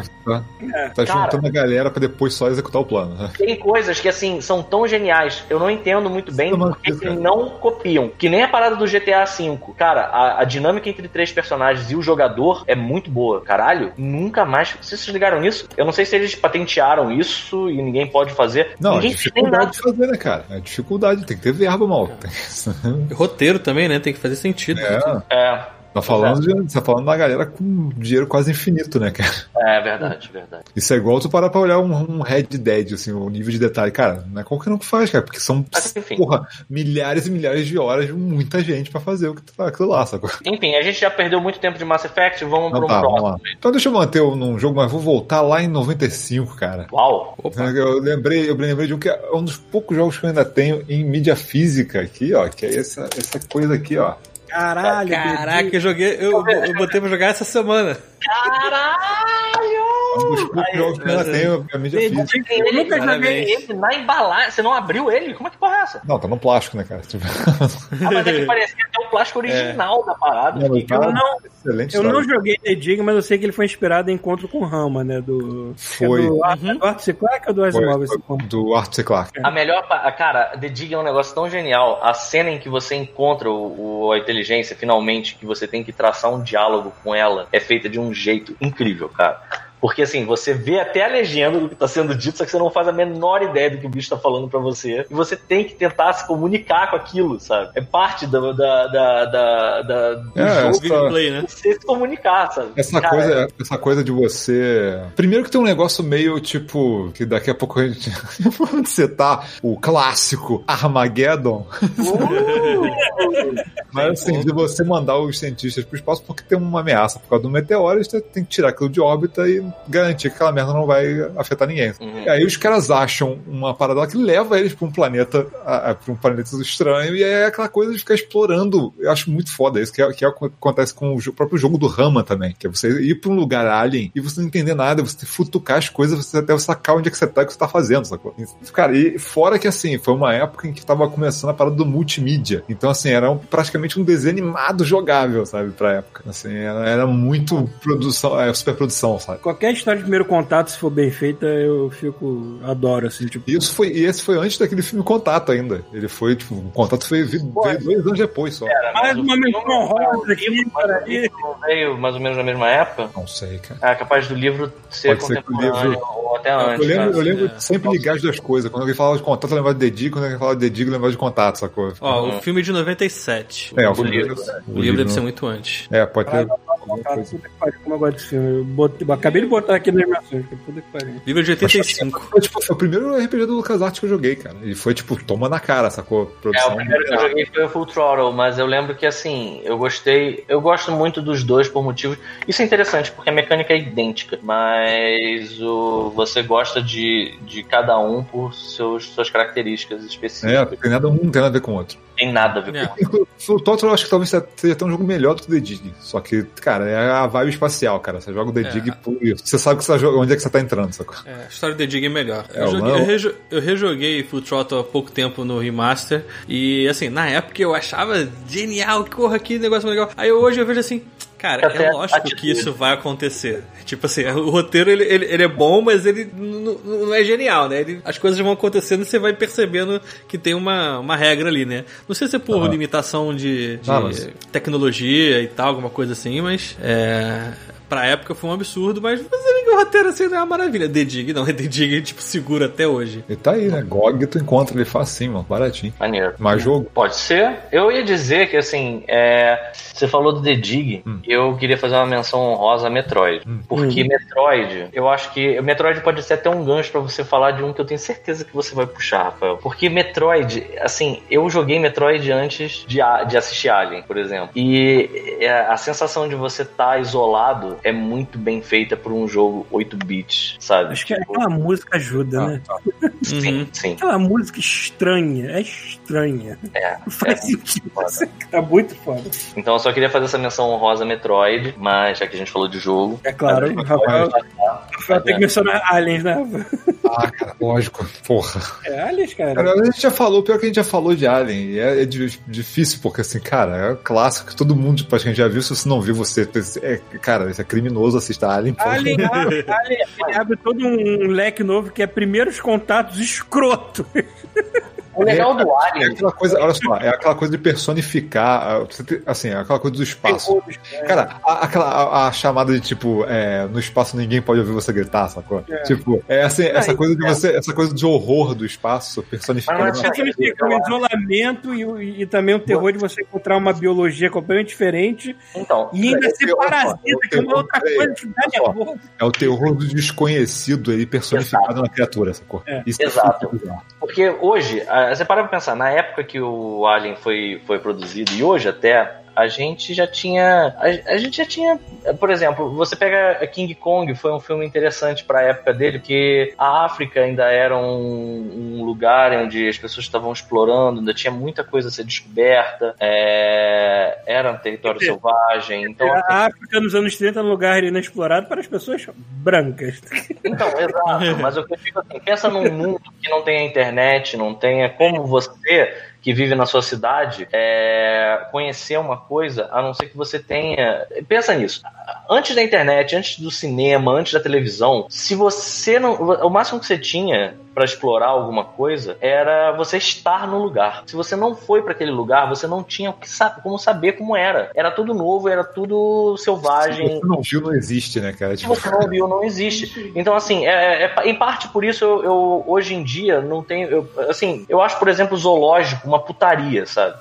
Eu acho que a gente vive numa época que nada justifica você ter um jardim zoológico em lugar nenhum do mundo mais, entendeu? Porque assim, você tem uma série de meios de. é, é, você não tem que ver um tigre. O zoológico tem dois trabalhos. Não, aliás, já assistiu o Tiger King? Não, é, é fora que um zoológico sério, de um lugar sério, ele tem dois trabalhos. Tem o trabalho supérfluo, que é exibir os animais pro, pro pessoal lá, pro, pro, pras criançadas. Porque E tem um trabalho, tem um trabalho veterinário, tem um trabalho biológico, é todo sério, bem feito. Ok, mas- pensando Mas, por é, esse mas é que a exibição é que paga, às vezes, a é verba isso que eu ia falar, tem que tirar dinheiro de algum lugar, não. Não é Pois só é, de- mas aí você tem que saber como você vai fazer pra pegar um animal O e não botar ele pode no ser, olha só, o É. não pode ser Tiger King, sacou? É, pois é, não pode ser Tiger King, Porque, né, cara, cara? olha só, tá todo mundo Tiger King, cara, casa, Tiger. King, o cara, Tiger King, o cara, o cara, o cara pô, conseguia criar lá os, os bichos pra, tipo, servir de pet para as pessoas passarem a mão quando eles crescerem, eles matavam, sacou? É. Então, olha isso, olha isso. A gente. É, tem uma diferença de zoológico. É, mas mesmo assim, pensa no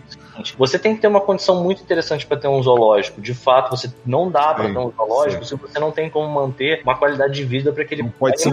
Porra, Se você depender de verba pública em um zoológico do Rio, depende. Tá todo Fudeu, né, mundo cara? aí trancado dentro de casa por causa da pandemia, ou pelo menos quem tem consciência tá trancado de- dentro de casa. Quem tá não- feliz, não, e quem tá feliz, e quem tá, quem tá feliz são os bichos que agora pode sair da jaula e ficar passeando os pinguins É, aí. pra- imagina ainda se viesse na tua janela um bando de filha da puta pra ficar olhando o teu dia a dia ainda por cima. Imagina uma girafa passando pela janela. As Porra. maritacas aqui do lado estão vindo aqui direto. Tá vendo? Então agora é que é o zoológico, maluco. Então, assim, essa volta toda a gente tá dando Ok, vamos lá. pra falar do desconhecido, né? Na- antigamente não tinha. Então, assim, como você faz um filme falando sobre uma ameaça que você não tem o menor preparo pra combater? Cara, o Alien é perfeito com isso. Por- a- a- não só porque ele é, ele fez toda a gênese né, de, uma, de uma criatura, ele, ele bota o espectador, ele, ele também bota o espectador na mesma posição dos protagonistas do filme. Você não faz a menor ideia do que tá acontecendo. Eu acho genial que quando a galera chega na porra da nave, já tem um extraterrestre morto e aquele extraterrestre não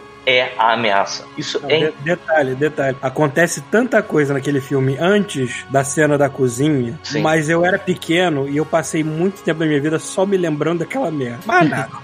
Eu só me lembrava Cara, daquela porra, daquele Ai. peito estourando, aquele sangue jorrando na cara daquela mulher. Cara, olha só, escandalosa. isso é igual, olha só, Foi o que isso me é igual, marcou durante muito tempo. Eu não me lembrava do resto do filme, eu só me lembrava daquilo. Ah! cara, isso é igual você, isso é igual Prometeus, cara. Prometeus, você só lembra de cena e dos caras correndo pro lado errado. Não, eu prometi que você lembra das coisas ruins. sendo- Não, peraí, peraí, mas tem uma parada muito boa que eu lembro do Prometeus, é que, caralho, aquela cesárea, porra, foi tensa, cara. Agora, pô, é É verdade. tensa, mas a cesárea É, é, né, tipo, aquele mesmo- último resquício de talento do, do, do diretor ali, assim, opa, vamos.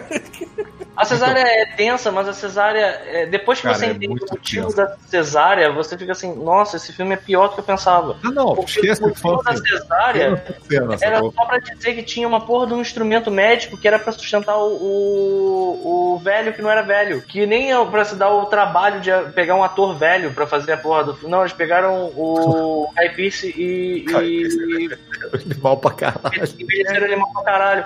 Meu irmão, a, a máquina fala, a gente não faz cesariana porque isso é uma máquina médica que só opera homens. Então ela morreu. Então a gente vai pra uma exceção. Caralho, esse filme é tão ruim que ele bota barriga onde não precisa ter Não, tudo barriga. bem, mas vamos supor assim, você pensa em cena marcante do filme, cara, Não, até cena é a cena, pô, aquela cena de impacto, cara, é a cena que nego lembra do filme. Você já viu qual era a ideia original dessa cena? Porque assim, ia ter toda a parte chocante do. do é, da cesárea, mas ela ia ficar muito tempo dentro da máquina, porque ela ia estar em recuperação por causa Ah. da cirurgia que ela fez. Então ela ia ficar dentro da máquina, acordando e vendo a criatura crescendo fora da máquina. E aí ela dormia de novo. E aí acordava e a criatura estava maior. Caralho. Aí tem uma hora que ela acordou e a máquina falava assim: Você está curada, você está 100% agora, teu HP já está no máximo. E a máquina pegava e abria, e deixava ela. e aí ela olhava em volta e não ia ter, cadê o bicho? Caralho, o que, que aconteceu com o Ridley Scott? Me explica. E aí ele pegou isso tudo e jogou no lixo. Eu acho. Como é que é o nome do. do Inclusive, olha roteirista? só, inclusive, é, inclusive o. A gente tá falando de Alien e o Perdido em Marte também foi do Ridley Scott. O que, que aconteceu com esse cara, mano? Depois de 2015? Como é que é o nome do roteirista do, do, do Prometheus? É Dave Lin, Linda Wolf. Sei lá, eu acho que esse. Peraí que estão batendo minha porta. Vai lá. Depois de Prometheus. Olha só, Damon depois, Lindelof. depois de Prometheus ele fez o Perdido em Marte. Então, assim, não é possível, cara. Tem alguma. O que, aconteceu, cara? Cara, eu, eu tenho uma teoria sobre isso. Ele é autoral. E eu acho que assim, depois que a parada deixa de. Uh, oh, Alien é um filme autoral. O Ridley Scott depois veio e. Peraí, tô falando errado. Mas depois veio o James Cameron. James. Cameron. O James Cameron veio depois e expandiu o universo e fez aquele filme foda pra caralho que é o Aliens, mas aquilo foi uma expansão, entendeu? A ideia do, do Ridley Scott não era explicar os meandros de como aquilo funcionava na época. A ideia dele era deixar você inquieto. A ideia dele era fazer um filme que fosse algo entre é, Think, for Another, Think of Another World e o Massacre da Serra Elétrica. Então Ah. ele queria deixar você, é, sabe? Não, ele o foda, o foda é que tirando a cena cesárea, ele não conseguiu fazer esse movimento nenhum nos dois filmes depois.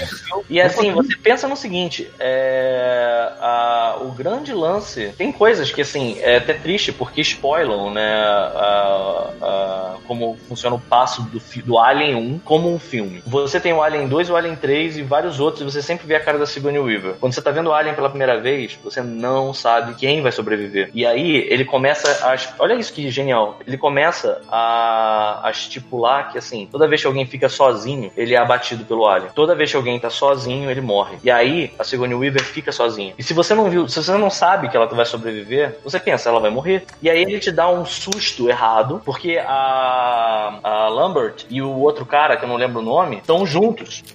E a, e a Ripley tem que ir pra outro lugar resolver alguma outra parada. Ela toma um susto com o gato, e aí quando você vai ver, o cara e a Lambert estão sendo atacados pelo Alien e ele mata os dois. Assim, é, é foda, porque você tomou uma invertida. É muito bom quando o filme de terror te dá essas invertidas, porque você, quando tá assistindo um filme, lendo um livro, vendo uma série, você tá sempre, teu cérebro tá sempre procurando um padrão. Ele tá sempre procurando um padrão pra você conseguir relaxar. E o Alien não deixa você relaxar Nunca, nunca. Até no final, é- esse filme, quando você vê ele pela primeira vez, ele é inclemente com você, cara. Na hora que ela se safa. Acho que eu nunca tinha visto no filme onde só sobreviveu um.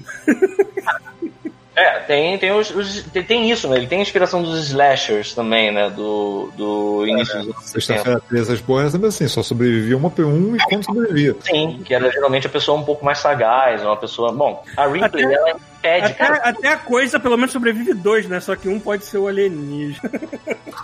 Cara, isso é genial. A coisa também é um filme que eu É, não A gente vai pra outro lado, acho que eu devia não.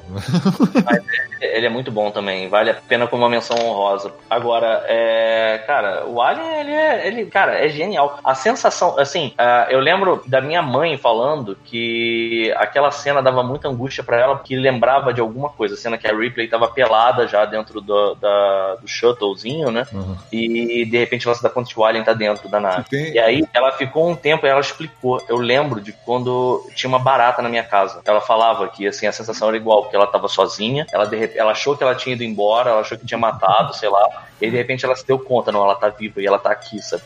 É? Tipo, é, é muito bem. É Eu muito passei bem. semanas com o rato aqui me aterrorizando, maluco. Agora não e é, uma coisa, é uma coisa muito maneira também que tem na, na franquia, que assim, é o lance de você.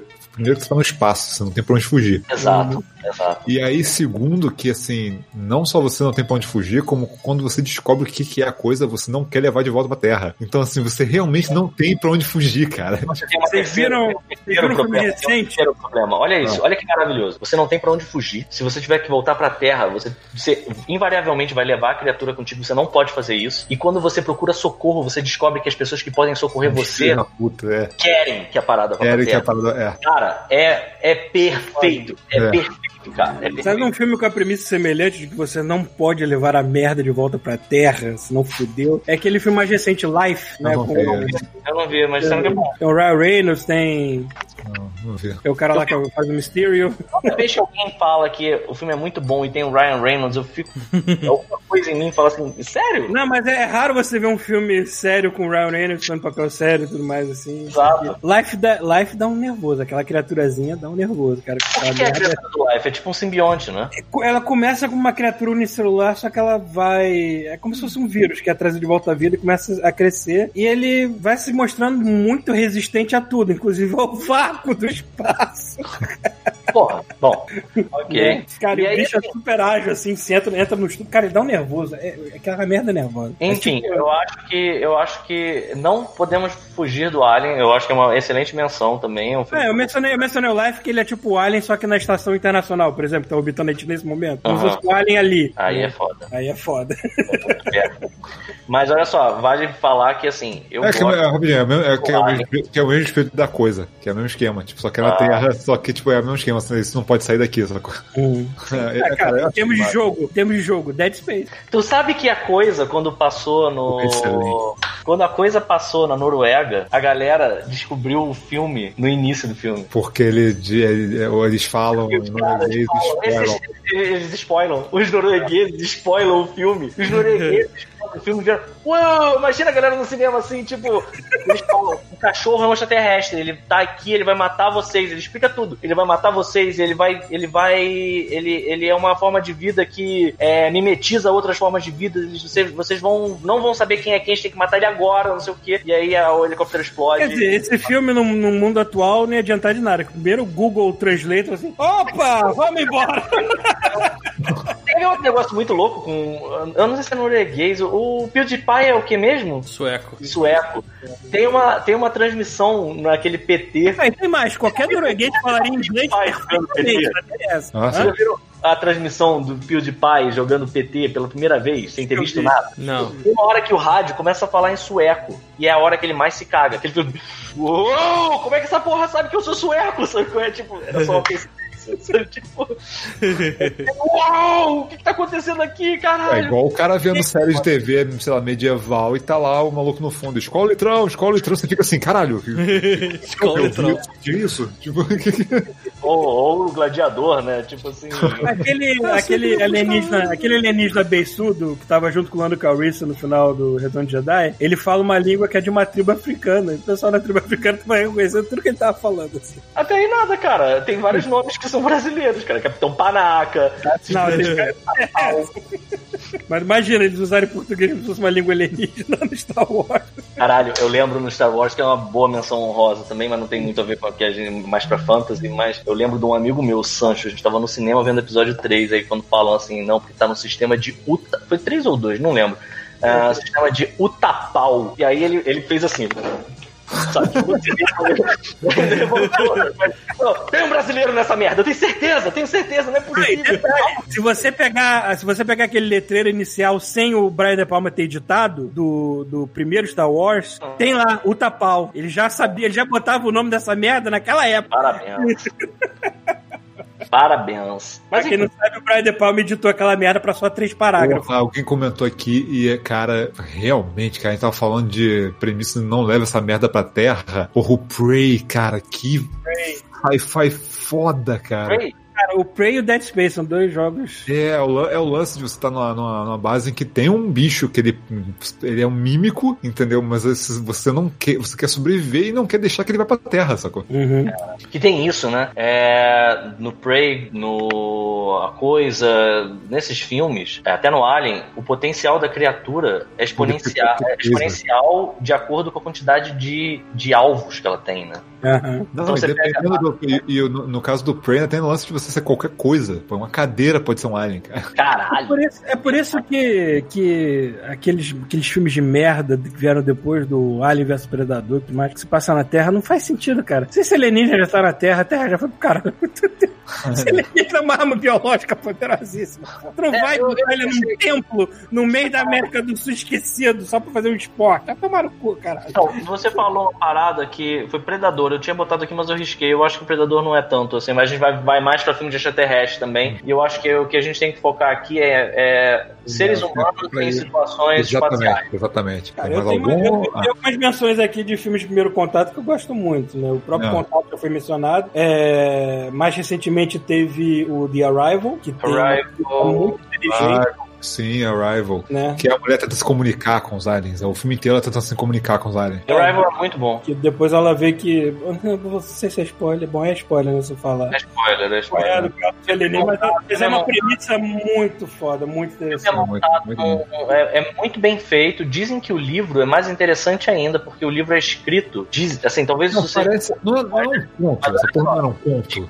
Que o livro é um conto, o livro, Ah. você pode ler ele começando por. Eu não sei, eu nunca li, mas pelo Ah. que eu entendi, você pode ler o livro começando por qualquer página e você fica dando loop nele, porque é meio. Spoilers, né?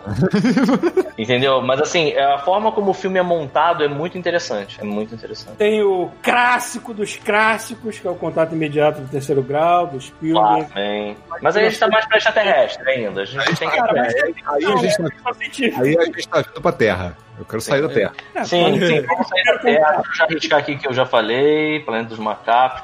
Tem um que é pouco tem uma falado, porque é muito mais pra oriental, e eu sei que vocês vão agora, todos vocês fazer, ah, mas que é Uhum. muito bom, que é Gundam. Gundam parece uma idiotice, parece que é um- uma porra de uma história que é só pra vender brinquedo. Parece bonequinho. Tá errado? Não tá errado. Só que assim, é interessante porque quando o Gundam saiu, a ideia dele era só vender a porra do bonequinho e tinha um, um cara, eu não lembro o nome dele, que ele pensou: não, essa é a minha hora de brilhar, cara. É aqui que eu vou contar minha história de guerra. Vai ter robô gigante na história, porque é, é, é a, a. Foi o que brifaram pra mim, mas eu vou falar uma história de guerra e de, e de seres humanos reais, sabe? No meio de um universo maluco que tem robôs. E parabéns, porque depois de um tempo, é claro que eu acho maneiríssimo os robôs, mas eu percebo que assim, cara, sabe quando você vê. uma Sério, você vê Gundam e você em um determinado momento se dá conta de que não precisa ter robô. Se você contar essa história. Tanto que, assim, um dos melhores Gundams, que é, séries do Gundam que eu assisti foi o Origin, que, ah, pra, pra você ter uma ideia, são seis episódios, os robôs só começam a ser usados no, Então, isso deve ser o equivalente que aconteceu com Assassin's Creed, né, cara? Com o tempo você fala assim, a gente não precisa de assassinos. A gente pode ficar só com a parte histórica. É, o problema é que eles nunca Mas o que vende, mas o que vende. Não, então, mas o que vende é aquilo. Vamos manter aquilo pra gente justificar dando dinheiro pra fazer essa parte aqui da história? Total, assim, eu, eu assim, bato palmas, porque isso de, de certa forma gera uma, uma simbiose, né? Gera um movimento. Mas é uma história interessantíssima de é, Olha quem chegou. ser humano. É, Chuvisco, caiu de paraquedas. Opa. Chuvisco vai adorar o assunto de hoje. Vai, vai amar. Já acabou? Tá acabando? Não, nem, nem tá acabando. Ele entra, o criança tá acabando, né? É, né? Eu tô ocupado aqui, trabalhando. É uma historinha, é uma historinha maneira. que inveja. É uma história que vale a pena acompanhar, porque eu gosto, eu, eu bato palmas pra quem gerou essa, essa simbiose, que é, tu compra o brinquedinho, acha interessante, aí tu pensa assim, pô, tem um desenho animado dessa porra, vou assistir. Aí tu assiste desenho animado, aí tu pensa assim, caralho, esse desenho animado nem precisava do robô. Ah, tem um robô aqui, vou comprar outro brinquedo, entendeu? E aí tu fica nesse ciclo eterno. Mas a, a história é muito boa, é uma história que inclusive podia ser sido contada, pode, ser contada em qualquer época, tipo, não precisa ser futuro, que ela é basicamente de relacionamento, da, da relação das pessoas é, e de como em guerra não tem uma- um bom e um mal, não tem uma pessoa que é um filho da puta e um, um bonzinho, e, e é isso, assistam.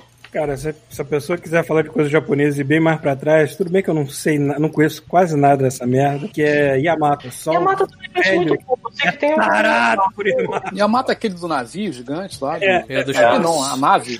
A nave ou É, a, na- a nave A navio, né? nave que é um É, né? navio, né, cara? Foi inspirada no, no, no navio de guerra lá do japonês na Segunda Guerra, A Yamato. tripulação nunca, nunca acaba, né, cara? Porque assim, todo, todo episódio explode o casco daquela merda, você vê um monte de gente ah, indo pro espaço sideral, fecha, 200 mil pessoas dentro daquela A, merda. a, Yamato nunca se transformou num robô, não, né? Acho que Não, não, não, Mas ela tem jatos e ela tem robôs dentro, eu acho também. Ah, sim, né? Porque tudo japonês se transforma em algum robô, mas você não. Eu não tenho certeza se tem alguma coisa que se transforma, não, na Yamato. Ela tem aquele canhão central dela. Eu vi, eu vi umas miniaturas da Yamato que puta que pariu, muito bonitas, assim. Acendem todas, fazem um maior show do caralho, assim, a porra da miniatura. iradas, são iradas. E é baseado num navio japonês real, né? Eu não sei. Sim, é, da Segunda Guerra. É, agora. Mas eu conheço zero de Yamato. Eu, eu imagino que seja bem maneiro, mas enfim. Cara, uma coisa aqui que tá na minha lista, que é jogo também, só que a franquia é uma, uma franquia tão grande, tão grande, que já tem pra tudo quanto é lado já. Que é Halo, né? Ah, não. Por que ah, não? Porque o Halo, por mais que eu entenda o que A você história de Halo é maneira pra caramba, cara. eu sempre vejo. É como se fosse uma história maneira contada por um americano. Fuck! Assim, tipo. O pior é que o personagem, o pior é que o personagem ele parece. Isso é ruim, é? Você jogou Broforce? É, pois é. Que bem ou mal, é que bem ou mal o personagem mais icônico é justamente aquela porra daquele Mariner calado. Quer dizer, ele não é É, calado. mas assim, ele, ele era calado até o 3, cara. No 4, quando a 343 pegou pra fazer Halo, eles deram, porra, uma personalidade maneira pra ele ali, cara. Ele com a Cortana, sacou? Tu fica assim, porra, cara, tem um personagem aqui, maluco. Caralho, mas no 4. Sim. Os outros, os outros é você, tipo. É porque é Halo, cara. Halo pra É. mim é um universo que desenvolveu mais do que o próprio personagem central dela. Então, porque olha só, olha só, originalmente, porque originalmente o que acontece? Você é um personagem que na história original, você, assim, as crianças eram sequestradas pra ser treinadas pra virar Esparta, a maioria morria. É tipo, Estado fascista, foda-se. É, e aí você virava uma máquina de guerra, sacou? O negócio é que, assim, depois de um tempo, o Master Chief começou a ter a personalidade dele e fazer as coisas dele, sacou, na história. Então, assim, você você tem essa meio que. esse- esse- Ele perde um pouco esse vínculo, sabe? De ser só uma- um tanque. A verdade é que o, o universo do Mass Effect do, de Halo, antes deles encontrarem os Covenant e tudo mais, realmente é um estado futurista meio fascistoide, né? Tudo militar pra caralho. A humanidade já se expandiu bastante pelo espaço, que já é. É sei o quê? É, qual é o ano daquela merda? É Sei lá, 2500 e blá, alguma merda absurda. Né? Só que aí, tipo, quando chega um inimigo muito maior que são os Covenant, acho que a humanidade começa a tomar um pouco de vergonha. É, tanto quando chega. aos poucos. Não, tanto quando chega, não fala nem na Terra, ele chega em Reach, que é tipo uma grande, um grande planeta que tinha na, na- na colônia e tal. Pois é, e tanto que as gerações depois É, que vieram de Esparta frente já, são, já não são crianças sequestradas nem nada assim, né? Pessoas no normais. É, né, no 5 já não é o mesmo, mesmo esquema, assim. Eles quiseram, acho que eles quiseram afastar isso, que realmente, cara, tu, tu ter como herói um maluco que nasceu dessa merda, o cara foi sequestrado quando era criança pra ser experimento. É, Mas eu acho maneiro, eu acho maneiro justamente eles exploraram o lance de que, tipo assim, o cara, o cara ele meio que tomando o caminho dele, sacou? Ele não virou só É. uma- um pau mandado, sacou? Por- Eu também explico porque que o Master Chief é tão mais robótico do que os outros que vieram depois dele, né? Sim, ele, ele bate mais nos outros também, né? Porque o Master Chief é É, não cara. Jogos, ele era até pra parecer um ser humano bem diferente. Ele era pra ser meio gigante, né? E aí ele foi meio que É, diminuindo. não, tanto que quando aparece, tipo, você vai ver um Reach, você vai ver um Halo 5, você vê os outros Spartans, você fala assim, cara, não é só o Master Chief que é fodão, os outros Spartans são fodas pra caralho também, sacou? O Reach, eu acho que assim, de todas as coisas que fizeram, eu sei que é o melhor jogo. Todo mundo, eu acho que é uma O parada Reach. O Reach é até bizarro porque já começa sabendo que o, o planeta foi vitrificado, sacou? Eu sei, eu sei, mas assim, é, eu acho que a melhor, a melhor Mágico. ideia em termos de história e como é que você desenvolve um jogo em cima disso, pra mim é o Reach. É o que eu tenho mais vontade de jogar. É o melhor deles. Pra mim, pra mim é o melhor deles ainda até hoje. E assim como Mass Effect, acho que tudo no Halo é superlativo. Tá lidando com a porra de vários mundos anéis que vão formar uma arma que vai destruir toda a vida no corpo. Assim, caralho, a, a- a síndrome de peru pequeno desses malucos é muito grande sempre. É tudo superlativo, não adianta. Tem que ser destruição em escala cósmica. Puta que pariu. Ó, mencionaram aqui The, Span, The, Expanse. Eu assisti muito pouco The Expanse, mas eu realmente achei foda. The Expanse fala muito bem, não, não assisti ainda. É, eu, eu- comecei a me interessar mais pela politicagem dele, achei interessante, assim, porque me inspira pra uma coisa que eu tô querendo escrever. Ó, Fala, Eu falo que que foi que é. Deixa eu citar. Ah, tá. Fala, pode, você quer citar Não, um? deixa eu aproveitar, aproveitar que a gente tá falando de jogo, citar o, meu- o outro, o outro único jogo que eu coloquei aqui. Hum. Eu só vou citar ele porque eu acho que esse jogo merece um, um spoilercast só dele. Cuidado. Que é, é, que é o Outer Wilds. Eu já falei dele no Drops, Sim, sim. mas é basicamente de você. Não confundir com o Outer Worlds, que nem o Pedro já confundiu.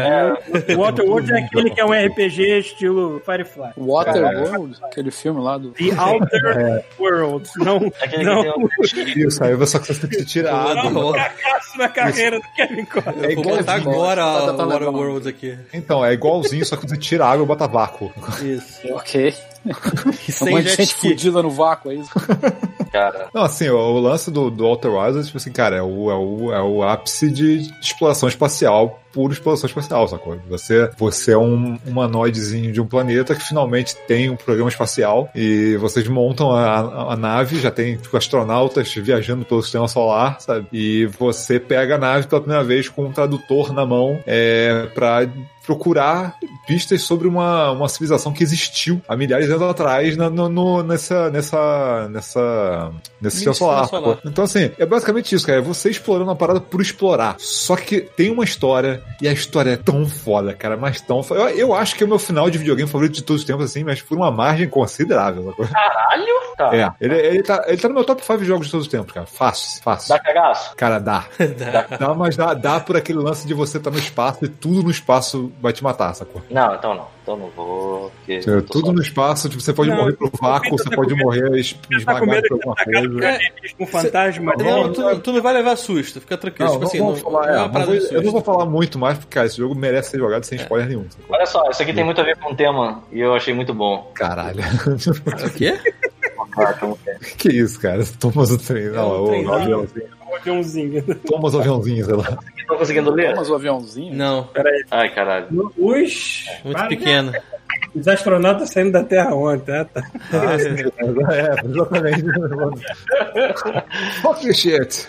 Então, só pra, só pra é, seguir, né, no, no- não, não afastar tanto assim do é, Mass Effect, não, do Halo, que Ah. eu falei, é porque assim, a mi- a minha visão, pelo menos, de que é muito fuck yeah, né, America é, fuck yeah, tem um que eu acho genial, que a gente tem que falar aqui, que é o Total Recall original do Schwarzenegger, na época que era Do que vocês estão falando, cara? Eu Sci-fi espacial. A gente não falou, né, pro, pro, pro A gente tá falando de sci-fi em geral, tipo, É filmes, bom que ele tenta entender. Ele tenta... a gente tá a, gente, a gente não devia falar, a gente devia deixar ele chutar até essa parte. Aí corta, chuvisco offline. O Tá Vingador falando de filme, de jogo. Tudo, tudo, todas as mídias. Entendi. O Vingador do Futuro, o Schwarzenegger arrancando uma bola do tamanho de uma bola de, de ping-pong acesa de dentro do nariz, mano. Esse filme, que se você. Cara, O primeiro, o original, ele é muito mais sci-fi do que o outro que virou um cyberpunkzinho meia boca, né, cara? esquece o outro! Esquece o outro! O original. O outro eu nunca vi. Ah, tudo mais. Nem, nem veja, nem veja. Não, não tem por que ver. Não tem mais. Exatamente. Fica assim. Não tem gente explodindo em mar. Caralho, a primeira cena do filme é o Schwarzenegger berrando porque o capacete dele quebrou em Marte e tal. Caralho, é demais, cara. É demais, cara. E assim, é maneiro porque o filme, ele, pra época, é, é Over Hover também, né? É claro que é. Tinha que ser, cara. Cara, o filme, ele é uma violência do caralho, mas o lance, o lance legal é que, assim, ele é todo quebrado. Ele, ele não tem um final certo. Se você for parar pra pensar na cena. Que, ah, qual é a premissa do filme? O Schwarzenegger é um, é um- ele trabalha como minerador, tem uma vidinha mais ou merda, tá meio entediado. Merda, casado com a Sharon Stone, né? Puta que pariu.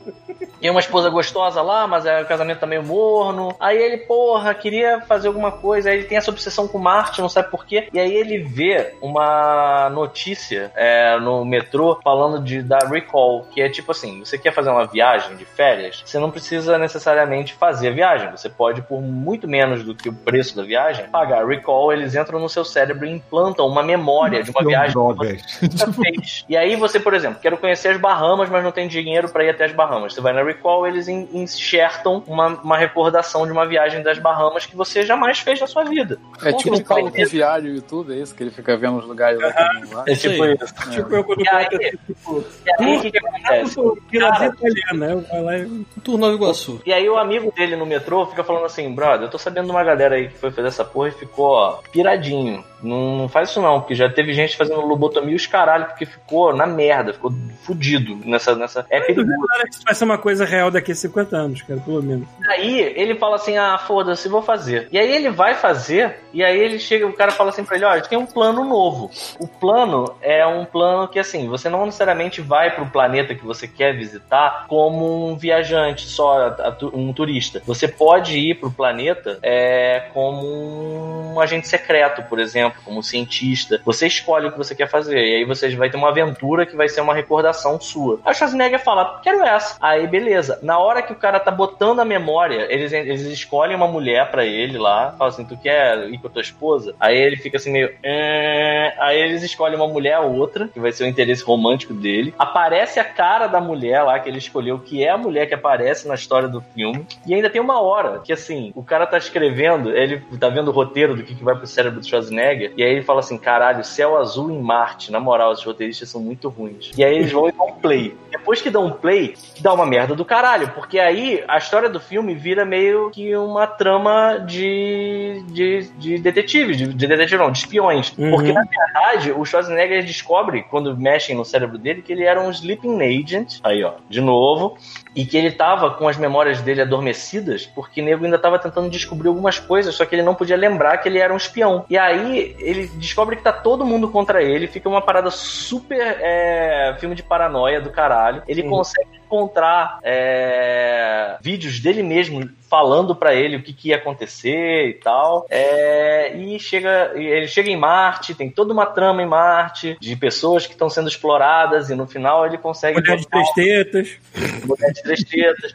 E aí no final ele consegue fazer. O filme termina com ele botando a atmosfera em Marte e o céu de Marte ficando azul. E o filme acaba. Se isso, isso é Com anos essa 80, imagem aí que tá na, tá na live.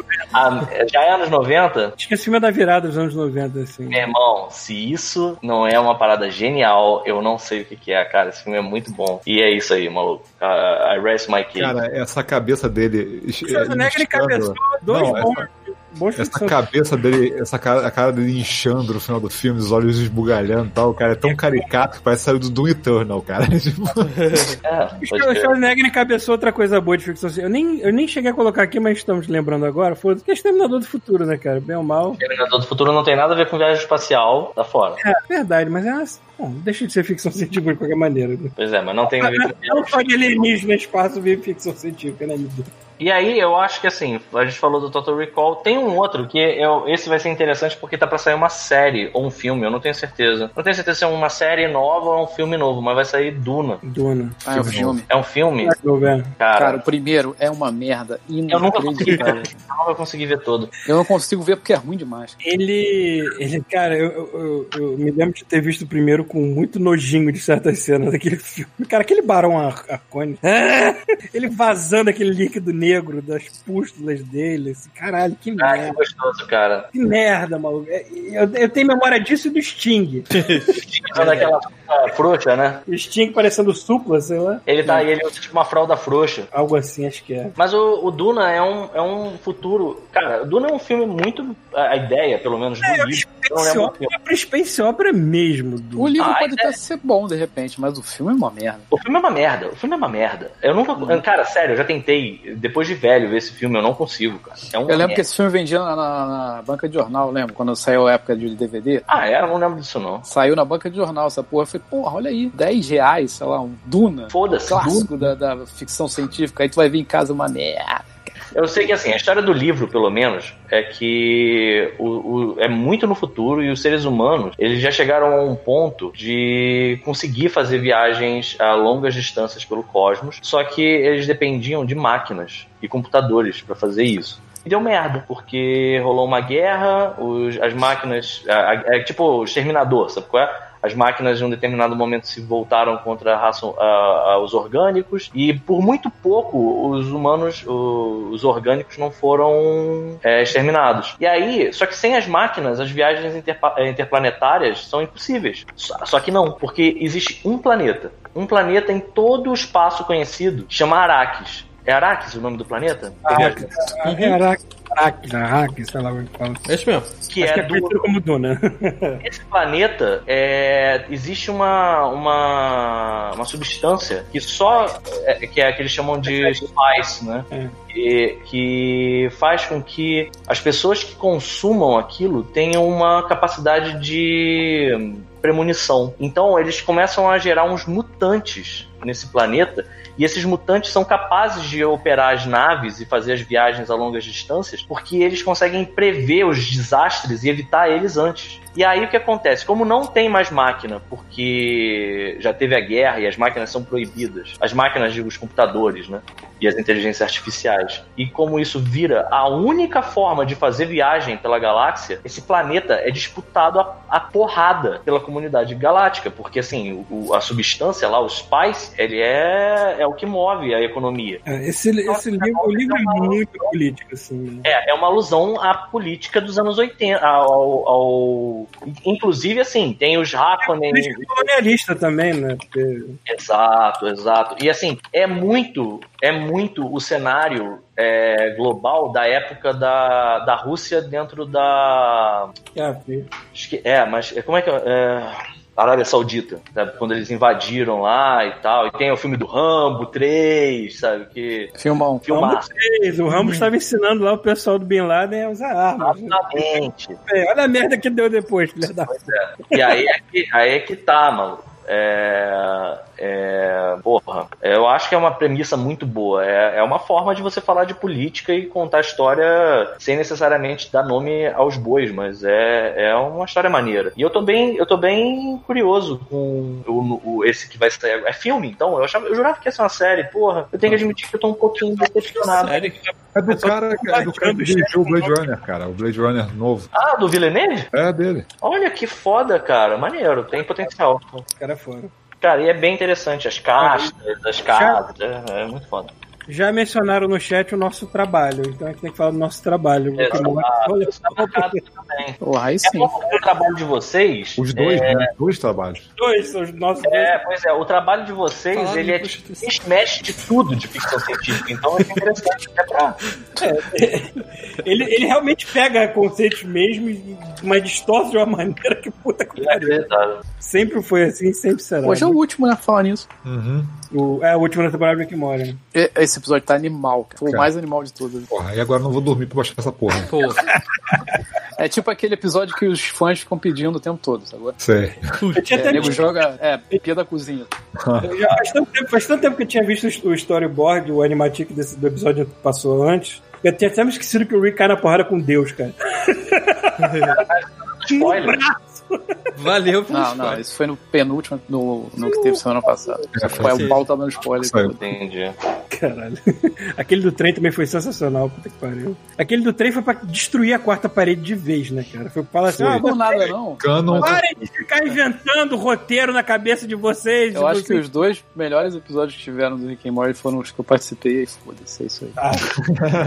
Qual qual foi os dois? Foi o do trem e o do. o do aço. Ácido. É que quando É. o do trem e do aço começaram a ser animados, boa parte da galera já tava fazendo Solar, já tava até começando a fazer Battle Não, o do aço foi bem depois, pô. Cara, do ácido. é, quando, bom. quando- quando começa o episódio e aparece assim, o episódio aparece pela primeira vez O título, né? né? O, o- É. o episódio do barril de ácido. É, não vamos nem fazer trocadilho, episódio do barril de ácido, É muito bom, cara, é muito bom. Esse do ácido acho que foi um dos episódios que eu falei assim, caralho, o Rick é doente, muito doente. Sim, sim, cara, é muito bom. Teve. Eu, eu tava vendo no YouTube outro dia, eu vi a reunião dos Goonies no YouTube, mas também, do mesmo cara que fez essa reunião dos Goonies, teve a reunião de Volta ao Futuro. E eles mencionam o Rick e Morty, assim, no, no- tipo, aparece. Eles botam até o DJ abre da porra da live, não sei porquê, mas. Cara, é- é, dessa temporada, pelo menos, dos episódios que eu vi, o que eu mais gostei foi o do Rick Shy Pooper. Shai Pooper.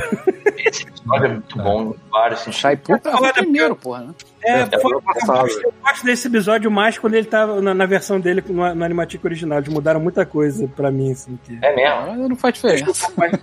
Ah, ah, cara, eu, eu achava melhor o roteiro do outro, porque a minha do outro tava um pouco. É o, o primeiro não é o do Cristal que vê o futuro? É, mas acho que a gente começou a animar pelo da privada.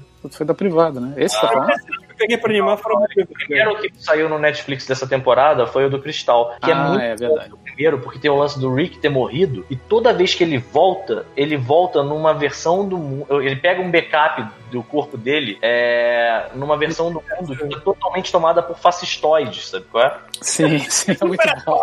E ele já entra no mundo assim, tipo, ok, o que que, que você, o que que aconteceu? Sabe que o mundo inteiro é fascista agora. Tipo, é, é muito maneiro. É Não são só cobras aí, são cobras fascistas. foda demais.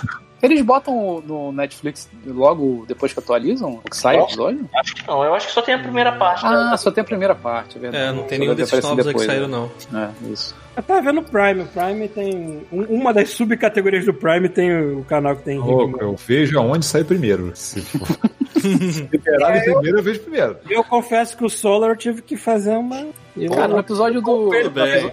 pulo, né, Quando amiguinho? Quando saiu o episódio do ácido, eu tava no, no Twitter, tinha um link lá gigante, assim. Veja aqui o episódio. Eu cliquei lá, tava fazendo stream lá. Ah. Na verdade, não tava fazendo stream, é um stream. Mas eles falam, o, o- cara, no o, o Rick Morty, sai um episódio novo do Rick Morty. Mas não tá mais no YouTube, não. Antigamente tu achava fácil no YouTube. Então, no YouTube, na, na época da terceira temporada, Foi na falaram, Foi na... falaram assim, foda-se, desista. É. É, foi Eles naquela- davam um strike num, apare- era tipo uma hidra, apareciam mais três, sabe qual é?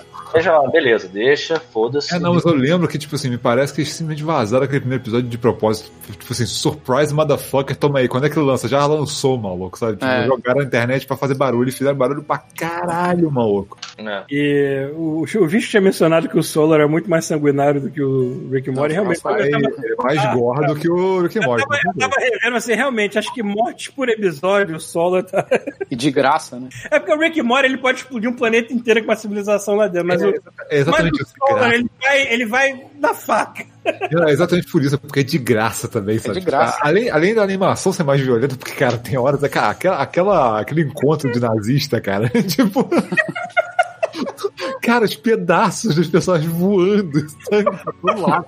Eu matei muita gente com aquela mulher robô daquele episódio. É, o da, do- da robô também mata a, a rodo, de graça. Eu né? peguei várias cenas de gente morrendo lá, tipo aquela parada, a, a TV caindo no cara, sobrando ele ao meio. Caralho. Bom saber que vocês estão nesses momentos. Se Eu não divertindo. escolho, as cenas vêm pra mim. Eu faço. Procure o Solar- Solarópolis, porque, cara, vale muito a pena. Caralho, É, a, melhor, aquele- a melhor cena do Solopes é aquela abertura em que ele atropela várias aves, indo da mais comum até a mais rara, e no final matando um avestruz, só pra chegar correndo. Oh my god, oh my god, oh my god, we don't have any noses. E pronto, acaba. Cara, vamos lá. Eu sei que vocês estão falando do Solar Opposites, eu não vi nada do Solar Opposites ainda, mas é uma coisa que era, eu acho que é nesse ponto que a gente tá, é, e o Chuvisco já, já disse pra, quais são os favoritos deles, era uma, uma parada interessante da gente fazer de novo. É, quais são os seus episódios favoritos de Rick and Morty? Vamos falar dois. Tu sabe que até hoje eu não vi o do Pickle Rick? Caralho! Eu acho muito bom esse episódio, mas eu não acho ele o melhor. É. Esse foi, o- esse foi um dos dois únicos da, da terceira temporada que eu não participei. Cara, eu ganhou, o- ganhou o quê? M. O M? M, é, Foi o M. hein? eu fiquei exibindo o M pra cima e pra baixo na minha mão. Só pra dizer que, só pra dizer que eu segurei no M. Justo, teria feito mesmo. Uhum. Mas, pois é, o, o primeiro e terceiro da segunda temporada. O terceiro é que é o do Pickle Rick, eu não cheguei a participar, nem do primeiro. Comecei a partir do segundo. Pra falar a verdade, eu não vi a terceira temporada até hoje. Então, Porra. meus episódios favoritos estão na terceira. O Chuvisco que é foda, né? Ele só, participa, ele só vê o God Mode que ele participa e ele só assiste o Rick Morty que ele participa. Ele participa. Os Rick Morty são o episódio do Toxic Rick e Toxic Morty. Eu acho esse episódio genial, em vários aspectos. Que eles se separam, eles vão pra um spa e o spa tira toda a toxicidade deles. E aí eles vivem sem ser duas pessoas tóxicas. E aí as, as versões tóxicas vão pra uma outra dimensão e aí elas percebem o que aconteceu e elas têm que dar um jeito de escapar daquela dimensão. Uhum. É muito bom esse episódio. E eu gosto muito do episódio. Eu, assim, não acho engraçado. Eu tenho certeza de que é um episódio que o Chuvisco vai dizer assim, chato pra caralho! Mas é o Hum. episódio que eles abordam tudo que acontece dentro daquela colônia de Ricks. Que eles ah, falam tá. das pessoas, dos Ele Ricks, e que termina com a eleição do Mori. do, do Evil Mori. Uhum. né? Ah, do Evil Morning. Ah, tá. Caralho, Foi esse episódio, ele, Esse episódio ele- tá no mesmo nível, tá- no, no solo também tu vai ver um episódio semelhante a isso, assim, é muito bom. Sério, sério, eu acho esse episódio de um nível de genialidade, porque assim, você pega a construção do- de personagem do Rick. O Rick é tipo o homem mais inteligente do planeta Terra. Ele é, ele não é só genial, ele é uma ameaça. Ele é, E o maior filho da puta da Terra. é, ele é procurado por porque assim, isso vai construindo. Você quando começa, você só acha que ele é um cientista, né? Depois você vai vendo o nível de capacidade dele, você vai entendendo o quão ele é,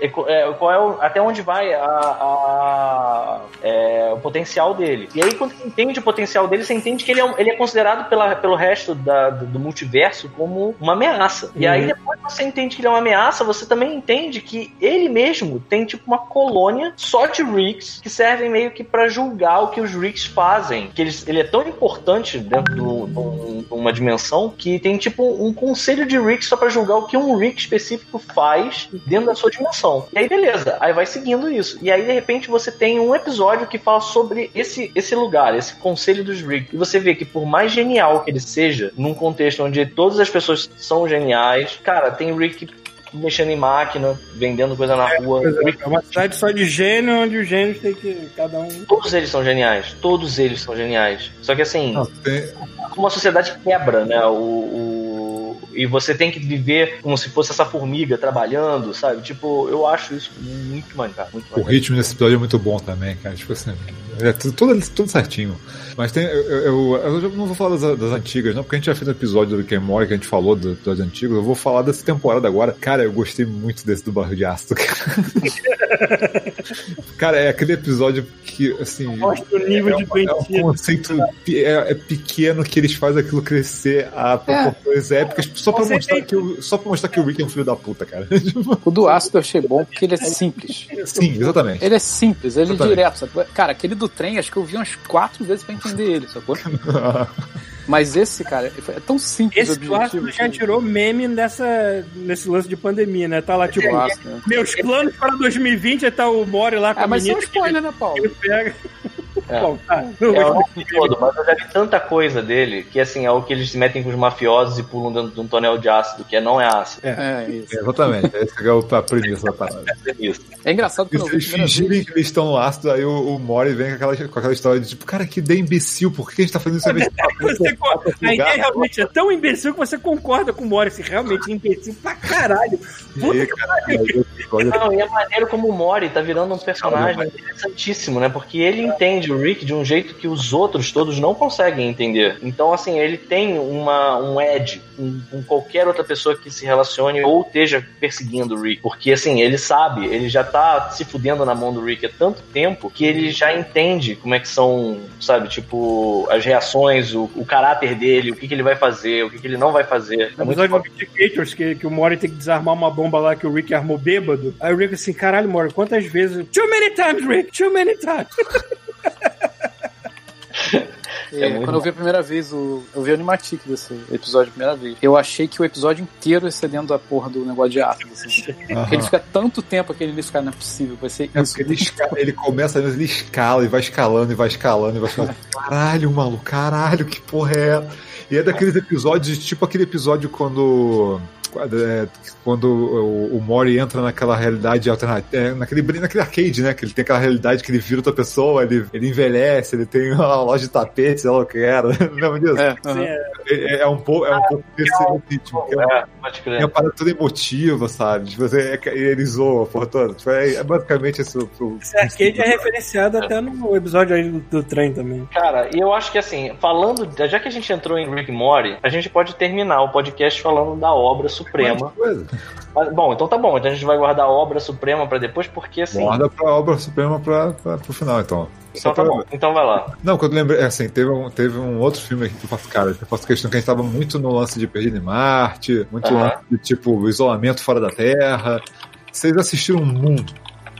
Sim. Já, já. Puta que pariu. É bom pra É. Porque a, a premissa é o seguinte: o cara ele tá trabalhando numa mineradora na Lua, sozinho, há três anos, sacou? Pra produzir eletricidade, né? É, aí o que acontece é que assim, ele tá nos últimos meses de trabalho dele, né? Ele tá nos últimos dias, sei lá, do trabalho dele. Só que assim, ele perdeu a comunicação com a Terra. Então ele tá num sistema lá meio que de emergência e tal, e ele não tem comunicação com a Terra. Ele só tem as últimas mensagens que a, a, a mulher e a filha, se não me engano, mandaram pra, pra ele. Ele tá isolado e ele vai trabalhando naquela aquele ritmo a, a, a- que, tipo, a, tá acabando, tá acabando, é um sufoco, mas tá acabando. Ele sai pra fazer uma tarefa e aí, num, num modo lá, ele acha o corpo de um clone dele. E aí, tipo, come, ele começa a pirar, sacou? Ele começa a não entender o que tá acontecendo, ele começa a tentar entender o que tá acontecendo, as coisas começam a espiralar. E a única, coisa- que conversa com ele é, é o computador da base, sacou? Uhum. E ele diz, caralho, por que, que tem um clone meu aqui? Por que, que esse clone tá morto? Que, caralho, o que, que tá acontecendo, sacou? Então, assim, é, basica, é basicamente isso. Não É tem porra de família nenhuma. Ele. o cara ele- perdendo a sanidade dele lá dentro, sacou? E tentando que aconteceu. Cara, eu não vou explorar, mas é foda pra caramba. assim, É muito... E a, e a Sam Rockwell o filme inteiro, né, cara? Sam Rockwell. é Foda.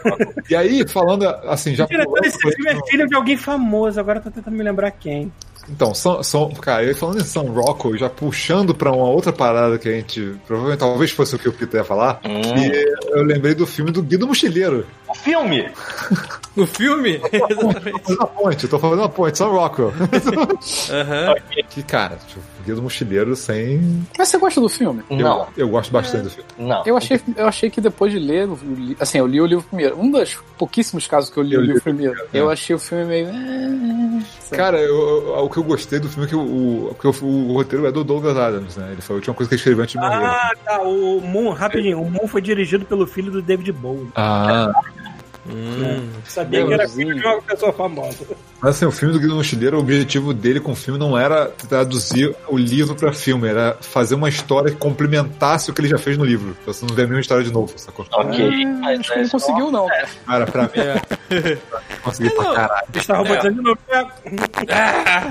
Thiago roubou. Por quê? Me explica por que conseguiu. É porque assim, tem muita coisa no filme que não, cara, não tá no livro. Assim, são coisas extras que ele colocou que ele não explorou. no- é, Cara, ele explorou certas coisas diferentes, sacou? Por exemplo, a trilha não ser maneira, ela ser Ah, uma. não. Isso aí é outra. É, não, aí Ah. eu abstraí. Isso Ela, é- ela, ela ser interesse, ela tá dando mole pro Arthur Dente. Então, uma coisa, tipo, os Vogons, por exemplo, eles estão no livro, mas assim, eles, eles arrumaram a maneira de aproveitar o fato de eles estarem visualmente no filme, mostrando coisas que no livro não tem. entendeu? Uhum. Eu acho legal, assim, como é que, como é que, ele, como é que ele tentou fazer uma parada um pouco diferente. Ele é Aquele planeta que quando você chega no planeta e fala alguma coisa, e você pensa em alguma coisa, vem uma, para- uma raquete e bate na sua cara. é muito idiota. Também não tem no livro. Não, mas eu gosto do filme pra caralho. Repartição pública. Cara, Tem um elenco muito foda, né, cara? tem um É isso que eu ia falar, o elenco é excepcional, cara. Tipo, o elenco é Não, muito tem foda. coisas do filme que, assim, por exemplo, quer ver um mérito do filme pra mim? O Ford Perfect, é, ele é descrito no livro como um cara ruivo, esquisito, mas eu não consigo É. imaginar o Ford Perfect sem ser o ator do filme. É verdade. Eu não imagino aquele cara. Não, e o Zayford também ficou muito bom, cara. O Sam Rockwell mandou beijão, sabe? O Sam Rockwell é muito bom, mas o Zayford, ele... Mas é o que eu falei, se você for ver, se você for ver o, o filme querendo é, uma tradução do livro, se fudeu, mano. Assim, não é é que tá, como é que complementa? Como é que aquele Zaphod complementa o Zaphod do, do livro, por exemplo? Ah, cara, e, porra, eu tenho que voltar porque faz danos que eu não. não, não- Pois é, sabe, assim, eu acho que eu acho que o, Sam Rockwell é muito maneiro, eu gosto dele, e eu gosto, eu imagino a cara do Zaphod, mesmo imaginando duas cabeças, eu imagino a cabeça dele, é... mas, cara, é Eu difícil. só, acho, porque- eu só acho muito chato que assim, ele queria fazer uma. uma fazer o- o- os, os livros todos, né? Fazer, fazer fechar a história, sabe? Uma, Mas já pra, mas pensando em filme, sacou? Aham. Só que o cara, porra, morreu logo depois da porcaria do primeiro roteiro, cara. No que ele entregou é. pro roteiro, ele morreu. Eu- Eu, eu- pronto. Então, o que eu vi foi que assim, a ideia dele era fazer a, a história lá que complementasse o livro, mas não foi exatamente o que, que aconteceu. No fim das contas, o, o- quem pegou o roteiro fez muita tradução. Eu entendo que ele tivesse querendo fazer um negócio diferente, porque tem Ele morreu durante o O roteiro é processo. dele, cara. O roteiro é dele, cara. O roteiro é dele, cara, mas o roteiro tem, tem coisas que foram alteradas. A, a- por Mas exemplo, ele- eu- ele morreu antes? Morreu antes. É. Ou durante. Ele- não, ele morreu antes Ele do entregou o filme sair. roteiro, é, ele entregou o roteiro, acho que morreu. Então, por exemplo, tem coisas que foram. é, tem coisas. Depois procura, porque assim, tem coisas que ele, ele escreveu que foram deixadas de lado, não foram tão exploradas. Por exemplo, o personagem do John Malkovich. Ah, ele morreu exemplo. quatro anos antes do filme sair. Ah, então ele não terminou de escrever essa merda. Com certeza. Ah, Não, ele pode ter terminado, ele pode ter terminado, mas isso não significa Não, que a galera não, tenha respeitado 100% do roteiro dele. Quer ver uma coisa que eu tenho certeza que eu, eu- eu- isso eu vi na época? Ah, toda a história da baleia e da petúnia não tinha. Ele falou, isso não tem como traduzir. É por isso que a cena do, do seriado não é a mesma coisa que acontece no livro. Porque assim, a cena da, da baleia e da petúnia é uma coisa que só faz sentido se você tiver engajado na leitura e se você já estiver longe nela, sabe? Tipo, não tem graça se você tá vendo. Só tem graça se você estiver imaginando. Então, assim, eu acho que teve muita coisa de teimosia dos. É, dos. é, Produtores?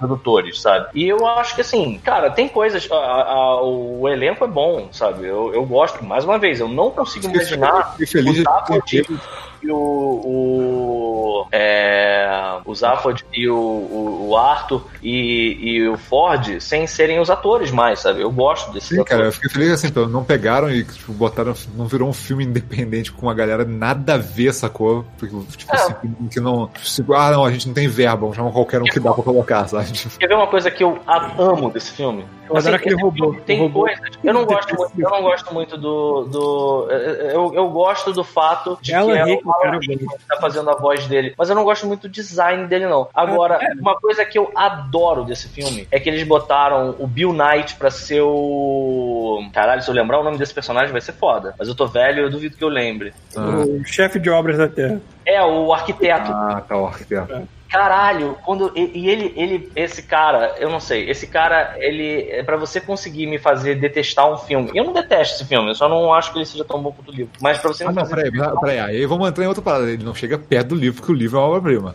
Mas ele é um filme bom, Ok, cara. beleza. É, é um filme que me divertiu. Falando que ele é.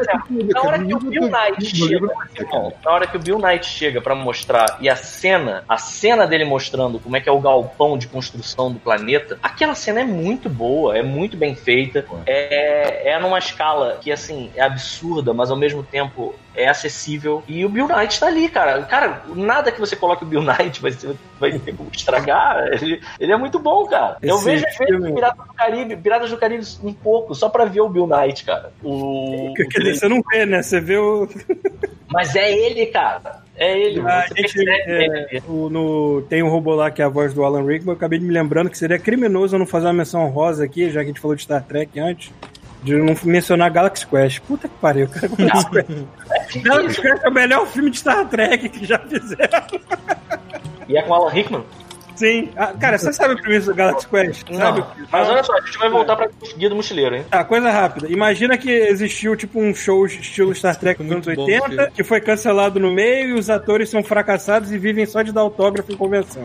Certo? Ok, certo. Agora, se imagina que os alienígenas pegaram essas filmagens antigas e acharam que fossem documentos históricos, recriaram a nave de verdade, funcionando, e botaram esses atores lá dentro pra operar porque eles achavam que eles realmente fossem heróis espaciais. Agora, tem o Alan Rickman fazendo um papel que é tipo o Spock, é um cara que não conseguiu nunca mais se desvencilhar do papel que ele, que ele fez na TV. Ele tá sempre com a porra da maquiagem alienígena dele lá. Tem o. Tipo, trovão tropical, é, É, e, e tem o. Como é que é o nome daquele maluco?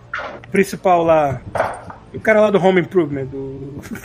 Ah, Tá, tudo bem. Tá, ele faz tipo um Kirk da vida. É, a Sigourney Weaver é, é, é- é a única personagem feminina na série que andava com decote aqui, obviamente, e o único trabalho dela era repetir o que o computador falava. cara, é muito foda, cara. Aí tu vê esse bando de ator fracassado tentando ser herói espacial de verdade. Cara, é muito. Cara, quem não viu Galaxy por favor, veja. Porque é a melhor coisa que já fizeram inspirado em Star Trek. Ó, ó, vamos voltar pro guia. Aqui, ó, eu, foi a única coisa que eu salvei de livros, da, da minha coleção de livros que eu trouxe pra Brasília, ó. Eu tenho os livros que saíram pela Sextante um bom tempo antes do, do filme. Olha que maneiro. Essa é a versão que eu tenho também. Cara, É, foi a versão que saiu antes deles trocar as capas pra, pro filme. é um filme, sim. E eu não Ah, eu tenho. aí. Eu não tenho o quinto livro porque eu odiei o quinto livro. Eu, deixei, eu tenho ele, mas eu deixei ele lá. na- É verdade, assim, o do, do- assim, dos que eu li, eu não li todos. Pra mim, o primeiro é o melhor e foda-se. Cara, O não, resto eu acho- os três são muito. lá. Os quatro são muito bons. Os quatro Eu não tô falando que são ruins, mas assim, tem uns O que eu fico assim, que demora enrola muito, enrola demais. Então, o que eu achei mais divertido de todos foi o restaurante no fim do universo. Esse O eu gostei. Foi o segundo, restaurante- né? É o segundo. O restaurante no fim do universo tem umas sacadas assim que tu fica. tu- cara, tem, umas, tem uma parada do restaurante que ah, eles acham um restaurante porque eles estão com fome e eles querem chegar no restaurante mais rápido possível, que esteja mais perto deles. E o restaurante mais perto deles tá exatamente do lado da nave. A nave não precisa nem levantar voo. Sabe? Só que ele só vai existir muito tempo no futuro. Então a nave viaja no tempo pá, e vai pra, pra quando o restaurante existe. Que ele existe no fim do universo. O fim do universo não assim, no fim do limite do universo, mas tipo assim, no colapso final em que o universo vai cessar de existir. Então é um restaurante em que você, pra entrar nele, olha isso, pra você entrar nele, você tem que fazer um depósito de um centavo em qualquer época que você esteja, numa conta de banco. Porque no futuro aquilo ali vai ter rendido o suficiente pra você comer e beber à vontade no restaurante, assistir o colapso e quando tiver chegando perto do fim, nego pega e pô, te volta no tempo pra tua época e beleza. Só que o que acontece? Na hora que eles decidem isso, Marvin tá fora da nave. Isso é um detalhe, cara. Cara, isso é um detalhe tão bom, cara. Tão bom e tão pouco lembrado, cara. O Marvin não tá dentro da nave. E o Marvin, como ele tem acesso ao computador da nave, ele sabe exatamente o que, que aconteceu. E aí ele fica ali, esperando, cara. E aí quando eles já estão dentro do restaurante, você já esqueceu que o Marvin existe. Chega um cara com um telefone, assim, sabe? Aqui, senhor, Zapod, tem um telefonema pra você. Ele, pra mim? Impossível. Não, não, é pra você. Ele é pra mim. Aí ele pega o telefone, alô. Aí ele fala aí, ô Marvin. Aí ele, aí faz aquele negócio assim, tipo, hum, caralho. A gente esqueceu o Marvin fora da nave, cara. Há Aí bilhões de anos. Ele ficou esperando bilhões de anos. Bilhões de anos, cara. Caralho, cara. Bom demais. Cara, isso é sensacional, cara. Sensacional. Fora, Eu fora que lembrar de episódio de Orville. tem, uma, tem uma parte desse E é, depois, caraca, a gente podia É, falar. Orville. É outra coisa também que a gente tem que É. mencionar. Tem uma parte desse livro também em que eles estão numa nave que é uma nave feita para que é um show de rock e é uma nave feita para voar na direção de um sol, sacou? E explodir, porque os roqueiros não, não nessa né, do- do- os, os roqueiros intergalácticos não adianta só o cara saber tocar bem, ele tem que atear fogo no próprio corpo e tocar É, pegando fogo. É tipo, show me what you got, né? Tipo, Exatamente. E aí a parada é que eles apontam, os ambientalistas ficam, não pode ter esse show aqui, não pode, porque eles vão estragar o planeta. E aí você olha, tem tipo um- uma nave chegando que é um monte de caixa de som que tá apontada na direção do planeta. E no primeiro acorde de guitarra, o cara descreve que um pedaço inteiro de terra saiu e flipou como se fosse uma panqueca. e virou ao contrário, caiu, sabe qual é? Cara, e aí é muito bom, porque até os ambientalistas falam, é, fudeu tudo, mas o show foi irado, foi irado, foi muito bom. E aí ele vai descrevendo assim, o universo, cara, dessa forma que assim, tem tanta, tem tanta relação com o que a gente vive no nosso dia a dia, mas é tipo tudo elevado à décima potência, né, cara? Tipo, não, eu adoro, eu adoro todos, todas as paradas, essas paradas que tem essa temática de, tipo assim, o universo tá cagando pra, pra- quem você é, essa coisa. Tipo, Uhum. É, não, é. Cara, assim, é, muito, é muito bom, cara. Cara, quando o- eles levam o Zaphod pra uma máquina que ela serve pra pra tornar você humilde, né, cara? Que você olha o seu tamanho em relação a todo, a sua importância em relação a todo o cosmos, né, cara? É, mano. E aí o Zaphod Cara, eu, não, eu eu só não preciso. não consegue, sabe? Eu não preciso de muito pra isso, não. Só tem que olhar aquela foto lá que a Void tirou antes de sair do, do limite da, da, da Terra, assim. Que virou, virou a câmera e tirou uma foto da Terra que é um pontinho, assim, no meio do negócio preto, assim. Pois é, pois é, cara. É, isso- isso já me deixa com um senso de humildade muito grande, assim, quando sei que as pessoas não. As frases que estão falando, eu tô lembrando do Walter White de novo, essa porra É, da frente. exatamente. Jogando. Eu Tudo também. isso de uma meia hora, tipo. Ok, tá bom, vou, vou pensar nisso. É foda Cara, porque tem um monte de jogo, eu não vou abrir mão de comprar o Mortal Kombat porque eu quero jogar com o Robocop. Que Outer Wilds acho que tá baratinho agora. Tenho acho que que não, 70 prata, uma porra dessa. A É, Outer lançou Wilds 70. tem pra Switch? Não, tem Acho pra que ele não PC. rodaria, acho que não rodaria no Switch, cara. Porra. Tá, ele tem pra quê? Ele tem pra PS, PS4? Ele, ele não parece pesado, mas ele tem tanta simulação de física É, acontecendo. porque É, ele, simula esse é o ao- problema. ao- ele simula o sistema solar inteiro ao mesmo tempo. Então, assim, Caralho! Tem que ter uma marra, tem que ter É, é um uma. sisteminha solarzinho, não é um mas- sistema. Mas, cara, mas são todos os sistemas do jogo mesmo tempo. Mas ainda assim, é. É. Tá bom, mas isso serve pra alguma coisa prática ou é só pra dizer que a gente. Cara, o Não, jogo o jogo é isso. Então tá bom. Você tá dentro do planeta, daqui a pouquinho o negócio começa a levitar. Você tem, filha da puta, tá passando uma lua aqui do lado. Aí, tipo, É, não, tem essa, porque é, é, realmente a física incide no, no que tá Tá bom, acontecendo. eu vou gostar mais desse ou eu vou gostar mais de Star Wars é, Jedi Fallen Order? cara, se você dar porrada em é. alguém, é é Star Wars. Star Wars, é. Então, eu vou, eu vou me cagar, eu quero saber isso, eu vou ficar cagado, eu vou dormir deprimido se eu comprar o Provavelmente você vai dormir deprimido de vez em É. quando.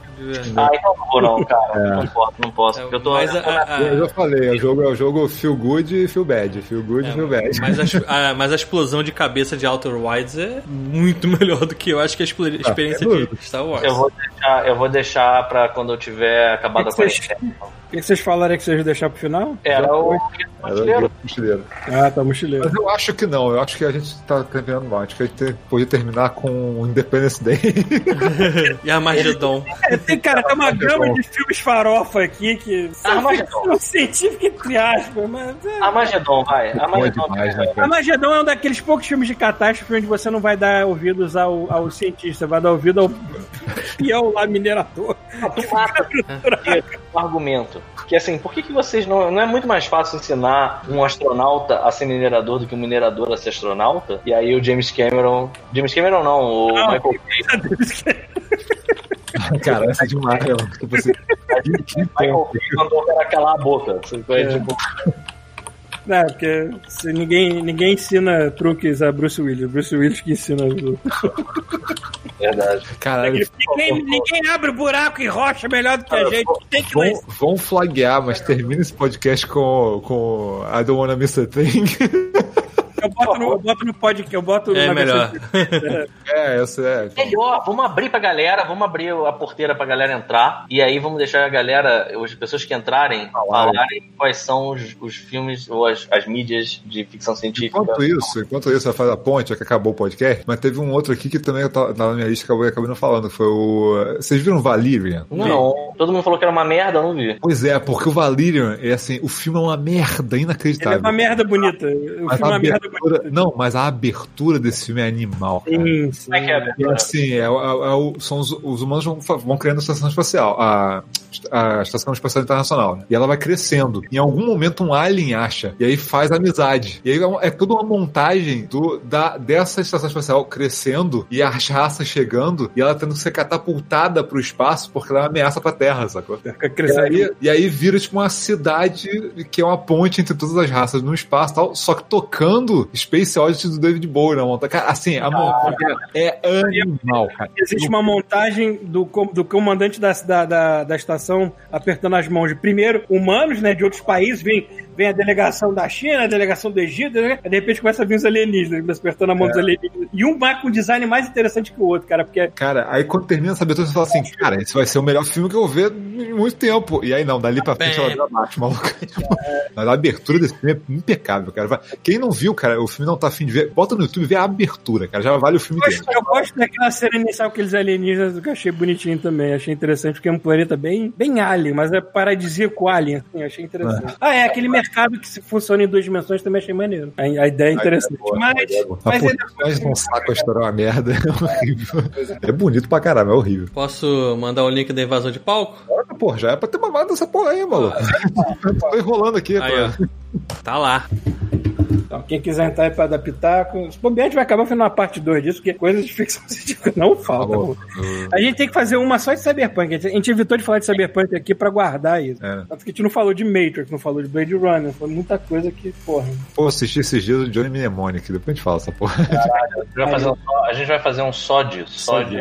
Quantos megas o cara teve na cabeça dele, meu Deus. É, né? Cara, demais isso. Cara, não- não- poucas coisas são tão legais quanto tecnologia do passado fingindo que é do futuro, cara. É demais. Pariu, Nossa, É muito bom, adoro isso, cara. deixou mal pra caralho. É muito bom. Porra, até 2001 do Kubrick, né? Já caducou, mais do que caducado, porra. Porra. Valerian, Val- Valerian, né? É qual, qual é Ah, Eu achava Valerian que Valéria and era o nome dela, of- mas não é dele, né? Valerian, the City of a Thousand. Thousand Eu tô vendo aqui. Eu tô assistindo a abertura, só não tô vendo com áudio. Eu achava que a Valéria era ela, mas não é ele. O nome, dela, o nome é do cara, não é dela. Cara, que personagem chato. Puta que pariu. É, o maluco é muito creep em cima da mulher o tempo inteiro. Muito chato. Chuveiro caiu. É, acho que acabou a, a- a nossa cota de chuvisco. É, o dinheiro que a gente tinha. Ah, eu vou no banheiro já. É tipo Cam Girl, né, cara? Você vai jogando dinheiro. Quando para, ela bota a roupa de volta. Mas a capa. A capa não tem nada a ver com porra nenhuma. Deixa eu botar isso aqui. Hum, vou jogar lá no, no chat do Facebook. Deixa eu pegar logo a capa. Peraí, deixa eu. E aí, boa noite a todos. Opa! Opa! Cheguei agora à tarde, finalzinho do podcast. E aí, maluco, qual é a sua obra de ficção científica favorita? Que a gente não tenha falado de preferência, mas caso a gente já tenha falado, você queira trazer alguma Não cheguei coisa. agora, não sei o que vocês falaram, não. Então diz aí que você, você prefere, a gente disse se já falou ou não. Ah, Então, ultimamente tô assistindo Star Trek lá, Next Generation, né? Tô curtindo bastante. Tá em que temporada? Tô, tô- tô preso nesse, cara. Tô na primeira temporada ainda. Tô na segunda já, terminando a segunda. É, a primeira é meio difícil de passar, que ela ainda é bem arrastada, depois o negócio fica mais animado. legais. É, não, eu tô vendo por um guiazinho, tipo, quais episódios assistir, qual evitar. Ah, Ah, é tá. mais prático, É. é. mais prático. Eu achei mó estranho que, assim, antes de ver essa série, eu vi Big Bang Theory e eu não sabia quem era o Will Wheaton, sacou? Aí quando você volta, você vê que ele era um feto, praticamente, sacou? É, exatamente, é um moleque. Caralho, maluco, era esse moleque. Esse é o Newton. Ele, ele fala que, o- que o William Shatner tratava ele super mal, assim, no. no... ele encontrava com ele alguma conversa, alguma coisa assim. É, se você tá assistindo New Generation, se você assistir Picard depois, tu vai pegar vários easter eggs. Tem vários easter É, eggs. é de meio que uma Picard. continuação também, né? Picard me fez chorar em vários momentos, caralho. É, não, Picard vai depois de Voyager. É. Tem um moleque numa série que, meu Deus, né, aquele Wesley lá. O, o episódio que é focado nele é uma merda, mano. Todos. É, é o Will Wheaton. Esse cara é Ele, ele. tá. Justamente ele. É ele. Assim, ele fica legal mais pra frente, ele faz umas coisas maneiras, mas realmente, ele é um pivetinho chato no começo, assim, que o primeiro episódio que eu foco nele é aquele episódio que, o, que dá uma merda na nave e ele, ele, e ele, ele começa Sempre ele é a solução. É, é, ele, ele, é a sol- ele é pra ser a solução da parada, tipo assim, o moleque é um mala do cara, tu quer matar o moleque, sabe? É, mas tem, uma tem- parada, a comunidade odeia ele. Eu não sei dizer o porquê. Cara, Mas, é criança, Eu cara. tava vendo, é pra você ter uma ideia, eu tava, eu tava vendo um episódio de Critical Role que o, o convidado, no final do episódio, fala assim: Eu trouxe um negócio pra vocês. Aí ele traz um saquinho plástico, um ziplock, e aí ele, ele tem um dado de 20 lados dentro. E aí a galera, o que, que é isso? Um dado? É, que, que, aí ele, é. Aí ele bota luvas, aí, ele, aí eles ficam, cara, esse dado aí foi tocado por alguém importante. Aí ele, não, eu tô tocando. Isso aqui é pra descontaminar. Aí o nego fica assim, como assim? É porque esse era o dado que o Will Wheaton jogou. Aí você vê as pessoas. Ah! Pra não tocar no dado e não pegar alguma coisa, sabe qual é? Fica todo mundo, não, não, não bota isso na mesa, não. Cara, é que Aí, você ah, imagina- eu trouxe é que você presente pra imagina, cara. Não, é que você imagina, teu cara tá trabalhando, sabe? Aí vem a criança, corre, derruba as coisas, tira da mesa, fica berrando. Cara, é criança, é tipo isso, é tipo isso na nave espacial, sacou? mas tem um capítulo com ele lá pra sexta temporada, quinta, que é bem maneiro. É. Que ele, ele meio que é possuído. Eu não vou falar mais nada. não. Mas eu gosto, eu gosto, eu, eu gosto, eu tô vendo o negócio só agora. Eu, eu assisti alguns episódios pingados na época que saiu, né? Lógico, mas assim, é parar pra assistir mesmo, assim, é, é bom ver esse- essas séries, tipo assim, elas são toscas, do tipo, foda-se que é tosca, o cara não liga, sacou? Não, mas a, a série envelheceu ele bem, era né? uma criança dentro da, era da nova geração? É, que- não, é. Wheaton era da nova geração. É. Sim. Cara, a, a Enterprise da nova geração, que ela é uma Galaxy Class, ela é uma, quase que um barco. Era um navio, um transatlântico, Um família, bar. cara. E, a, e a mulher do bar era Up Goldberg, né? Era outro gol que tava no bar. Era, Não, quando apareceu também, eu achei mó estranho. Falei, "Eita, tá, a mulher aí, ó. a, a personagem Olha dela. Mas assim, Não, o, depois tu descobre que o o, personagem dela é fodona. a personagem dela é foda. Mas, assim, or- na ordem das séries, tipo assim, o, quando vem o Deep Space Nine depois, ele, ele é uma continuação da história do, do, do Next Generation. Ele é, né? Ele é, É, mas a, a, a cronologia vai, vai pra frente, assim. É, mas Tipo assim, assim. ele não é uma série 100% isolada, né? Tipo, ela tem uma relação com o Next Não, não. Generation. Né? é, Aliás, mas o o- Deep Space Nine, um, do- um dos criadores é o cara lá do Battlestar Galactica, acho que é o Ronald. Ah, porque falam que todo mundo ama o Deep Space Nine. Eu falei, não, eu quero ver o Next Generation primeiro, depois É. eu corto o Deep Deep Space Nine. Deep É, o Space pessoal Nine fala- começa com, com. Tipo, acho que é o primeiro capítulo. Acho que o chefe O'Brien é, ele, ele sai da Enterprise e vai trabalhar no Deep Space Nine. Sim, sim. É, e depois aparece alguns capítulos aparece a Enterprise. Mas assim, é o legal que às vezes não faz a menor diferença. Eles só falam assim: Ah, vocês viram que docou a Enterprise? Pô, essa nave é legal. E acabou, entendeu? Aham. Não faz É muita porque, é diferença. porque as séries naquela época não eram muito lance desse. Vamos fazer uma grande coisa, tudo organizado. Não- É, não era. Então, era eu mais cheguei a assistir a, a série original lá, né? É bem diferente, esse, tipo, Next Generation e a, a a primeira também, né? Bastante. Total. É porque É, é mas- mais... né, cara? A Next Generation tava tentando pegar uma galera um pouco mais jovem, o ritmo é diferente também. Também quantos anos depois, né, cara? Tinha que atualizar. Mas tá um ritmo leve pra caralho, porque é dos anos 80, né, cara? Pra gente já tá atrasado hoje, né? Já é um ritmo leve.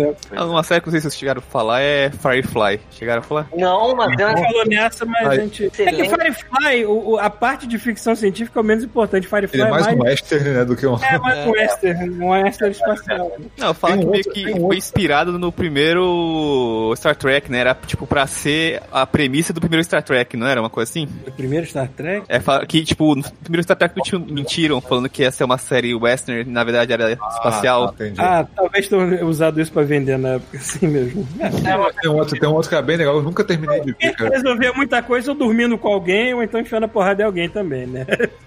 Então, tem uma outra série que eu agora tô lembrando, que eu, eu cheguei a ver uma boa parte dela, ela, ela era muito boa, mas eu não terminei de ver, e eles conseguiram fechar com uma minissérie, se não me engano, depois, porque tinha sido cancelada, era o Farscape. Ah, sim. Farscape. Farscape era bem. Eu tenho que, tenho que terminar Ah, isso. Era uma, era uma nave tec, tecno-orgânica e tinha, tinha, É. uns, tinha uns alienígenas lá que era tudo. Muppet, estilo, estilo Jim Henson, né, cara? Aliás, não tinha mão do Jim Henson naquela série? Eu tô viajando. Descobrir. Acho que Farscape tinha a mão do Jim Henson, porque tinha uns bonecos lá muito maneiros, assim. Não, série espacial cancelada é o que mais tem também, né? Ah, sim. É. Ah, aqui. É que é foda, é foda de você manter uma qualidade, um orçamento. É, tá aqui porra. na página do Jim Henson Company, tá aqui. Farscape. Ah, imaginei. Um dos bonecos. Que é, pô, é maneiro pra caramba. Caralho, uma, tartaruga com um canhão nas costas. Criando, cara. Fábio. Fábio. Fala, Aí, Fábio. tá tirado Beleza? essa foto. Você, Fábio, qual é a sua obra de ficção científica que você tem mais apreço? Cara, um monte, mas o que eu tô vendo no momento que eu tô gostando pra caramba serve animação? Mi- é, Final Space e The Midnight Gospel. Eu me eu não vi, mas ma- Final Space é muito bom. Eu vi um episódio de cada um. O Cara, o Final Space- Space é muito Midnight bom. Gospel, quando eu comecei a ver, eu já tava muito chapado, assim, ah... O Midnight Gospel, ele parece um podcast que animaram muito bem por cima, sabe? Exatamente, ele é podcast do, do Duncan Trussell e o pessoal da Titi Mouse decidiu, ah, vamos brincar de animar essa porra? Ah, fizeram- a animação é animal, cara. Ah, é explicado. animal. Mas você só pode ver um por um, porque senão escorre o cérebro pelo nariz. É verdade, é, é meio. É cansativo. Se eu não consegui assistir outro depois, eu assisti a primeira semana, falei, não, outro dia eu vejo outro. Final Space, ele é incrível como é que ele consegue fazer uma parada que é séria, dramática, aventuresca e engraçada ao mesmo tempo, cara. É, E é muito inocência também. bem feito pra caramba também. E tem uma comédia muito nonsense ali no meio, cara, é muito bom, mano. Não, eu peguei só a primeira temporada só final- de Final Space, mas é bonzinho. Pô. A segunda fala que muda, eu acho que o diretor, sei lá, o roteirista. Eu não me lembro se eu assisti, a- acho que assisti a segunda até o final, não me lembro. Eu ter visto, sei lá. Eu, eu vi a metade da segunda, tô terminando a segunda ainda. Mas tô gostando muito. Ah, o pessoal que tá aí berrando que, porra, Firefly é muito bom, cara. É, o, o- a gente falou do The Walter Wilds, eu vou falar do The Walter Worlds, que é Ah. totalmente Firefly aquela porra daquele jogo. Esse eu tava muito afim. Esse que eu tava confundindo, né? E eu tava muito afim de, de pegar pra mim. Eu tava achando que vocês estavam falando desse. Não chegaram Eu? a falar de Mass Effect? Sim. É. Comecinho. Pegar fora. Aliás, a gente falou até pouco de Star Trek, porque o fogo no cu de falar de Mass Effect sobrepujou Ah, mas foi que Star Trek que a gente for fazer, dá pra fazer um episódio muito longo só de Star Trek. Dá. Agora teve uma que eu comecei a ver, mas não consegui continuar, foi o Altered Carbon. Mas nem comecei, velho. eles disseram que assim, pras, pras últimas temporadas ficou muito bom. Deu uma melhorada assim considerável. Só assisti a primeira. O problema, cara, é que é, é esse tipo de série que você tem que assistir umas, uns 10, 15 episódios pra ele começar a ficar interessante. Aí É foda, é difícil mesmo. É, foda. ainda não. Aí você olha do lado ali, tá o Netflix te recomendando outras séries, fala, nah, deixa eu assistir ali, ó. Deixa eu assistir RuPaul de novo. Tipo, O Walter, tem uma premissa muito foda, mas se você dar, soltar um peido e olhar pro lado, é bem capaz de se perder, né? Tipo, eu, eu não pude assistir aquela merda depois de fumar, porque tava começando a ficar meio estranho na minha cabeça. Aí eu vi só assim, ah, tá. Porque Parece uma- que fizeram uma animação também, né? Aham. É, fizeram. Fizeram uma, uma animação que faz uma ponte entre a primeira e a segunda temporada. Não fala que é na terceira temporada que engata o Star Trek também, né? O Next Generation. O Next Generation? É. Falou que a partir da terceira que fica um ritmo legal. Porra, eu já gostei de alguns episódios da primeira. É, faz tanto tempo, cara. Eu não, eu não me lembro, eu não me lembro que temporada acontece o episódio em que eles encontram os Borg pela primeira vez. É, acho que é final da terceira, e aí na quarta já. É que tem um episódio separado que o, o Kill, aquele filho da puta, lança a Enterprise em outro quadrante da galáxia. Toma, agora vocês estão vendo uma raça muito mais poderosa que vocês, seus É. criados. É porque o, o Kirk fica todo lá, não, a gente vai conseguir. Kirk o- não, os- o é o Kirk não, é o Picard. Ele fica, pô, eu- a humanidade vai sobreviver, a gente é forte, não precisa de você. Kill, para de encher o saco. Ele, ah, é? Ah, é? Aí joga ele lá da puta que pariu. ele- Desafiando um ser omni- omnipotente, porra. Mas assim, a série é muito boa, tem muitos capítulos bons, mas o último capítulo é um esculacho. O último capítulo é muito bom. Porque da no- é nova geração, vocês estão falando. É, da Mas nova vou geração. a assistir logo. O último capítulo é absurdamente bom. Podia, você podia pegar ele capítulo e fazer um O, filme. o bom dele é que ficou um negócio prático. Como saiu essa porra na Netflix, sacou? Tu rapidinho dá um clique É, lá, pronto. vai Mas já ver, vai continua. Mas, já saiu uma vez e voltou, então cuidado pra essas porra não sair de novo. É, pois é, agora eu tô pensando. Vê correndo. É. É, é- esse é, é o que você diz. Tá bom. Não, porque se, se no, no ponto É. do, no começo sair, maluco, dá aquela preguiça, fala assim, porra, vou procurar torrent. Não vou, né? Chegaram a falar de Tô Alita. procurando, de tô que? procurando um vídeo Alita? aqui que eu vi no, no Prime Alita. Video. É- Não, Eu Cara, eu vou te falar, eu só não aluguei essa porra pelo YouTube porque o. o... Tem, você sabe se esse filme tá em alguma plataforma dessas de streaming? Tá eu queria Amazon. muito ver. Tá na, na Amazon. Prime? Acho que tá, deixa eu ver aqui. Porra, vou ver hoje. Tá, tá Mas eu peguei que tava Alita tá aberto no canal lá, eu assisti, na- tipo, esse ano. Porque vou te falar, cara. É... Disseram que é uma das melhores adaptações de anime que já fizeram. E eu fico chateado porque não deu muito hip hop essa. Essa... É, eu também achei estranho, tá? Porque eu gostei do. Cara, é muito bem feito. Puta que pariu. Não, e essa é a primeira parte. Aquela cena dela acordando, dela, dela vendo o corpo dela, tu vendo tu sabe que é tudo CG, mas tu não consegue dizer às vezes. Ele tá aqui com a tela da HBO, cara, no Prime Video. Ele não tá. Acho que ele não tá com. Não, ele tá na Amazon sim. Eu, eu comecei a assistir. Ah, porque ele abriu americano. Ele abriu americano. Foi uma combinação Ah, tá. linda, né, cara? Combina, combinar Ah, é, James porque- com o Robert Rodrigues. Essa, essa confusão de, de, de para- é, plataforma de stream é merda. Aí tu vê, tipo assim, nos Estados Unidos a Alita tá atrelada à HBO dentro da Amazon. mas cara. no Brasil não. Então, assim, o, o negócio da Disney tá no Disney Plus, no Brasil eles foram pro, pro Amazon Prime. Tipo É, assim, a cara, Amazon Prime vai é pra Marvel. Cara, tá bizarro isso, cara. Tudo errado, mano. Daqui a pouco vai ter que ter um site pra organizar os seus planos de stream. Não, detalhe, Aí, detalhe. aí a gente volta pra ela, aí a gente volta para ela da, da, da TV a cabo, sabe? Porque vai pagar, vai pagar um cara pra ele pagar pra você a assinatura de um pacote de canais, sacou? Tipo, Eu não sei como é que é aí no Brasil a Amazon Prime, mas aqui você tem, você pode assinar subcanais e ter acesso a mais coisa vindo de outros lugares. Não, é Tem um canal só. aqui que é só de filme de terror, que é o Shudder. Só justifica se for aquela TV interdimensional do and Morty, cara. Tá pagando aí taxa em cima de taxa, em cima de taxa, em cima de taxa, é foda. Teve umas coisas que eu botei aqueles 30 dias de graça pra ver, eu Eu assinei. tô, quase, eu tô quase cancelando o o Crunchyroll, cara. Eu não tô assistindo tanto anime assim. E eu fico pagando. Toda vez que bate no meu cartão de crédito Crunchyroll, eu fico meio. Ah, devia cancelar essa porra, porque eu não tô fazendo bom uso. Ah, Eu tenho Stack TV, MGM e Shudder assinados no Amazon Prime. Só pra...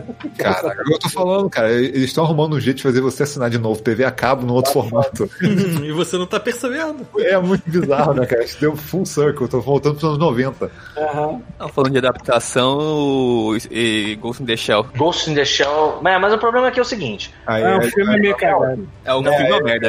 Peraí, peraí, peraí, peraí, peraí, mas aí tempo. É. Porque o que acontece? Uma coisa que não ficou tão clara, porque a gente só mencionou isso rápido no início do episódio, a gente tentou focar em histórias que falam sobre colonização espacial. E aí a gente vai pretende E vai- é, vocês fazer um só sobre cyberpunk.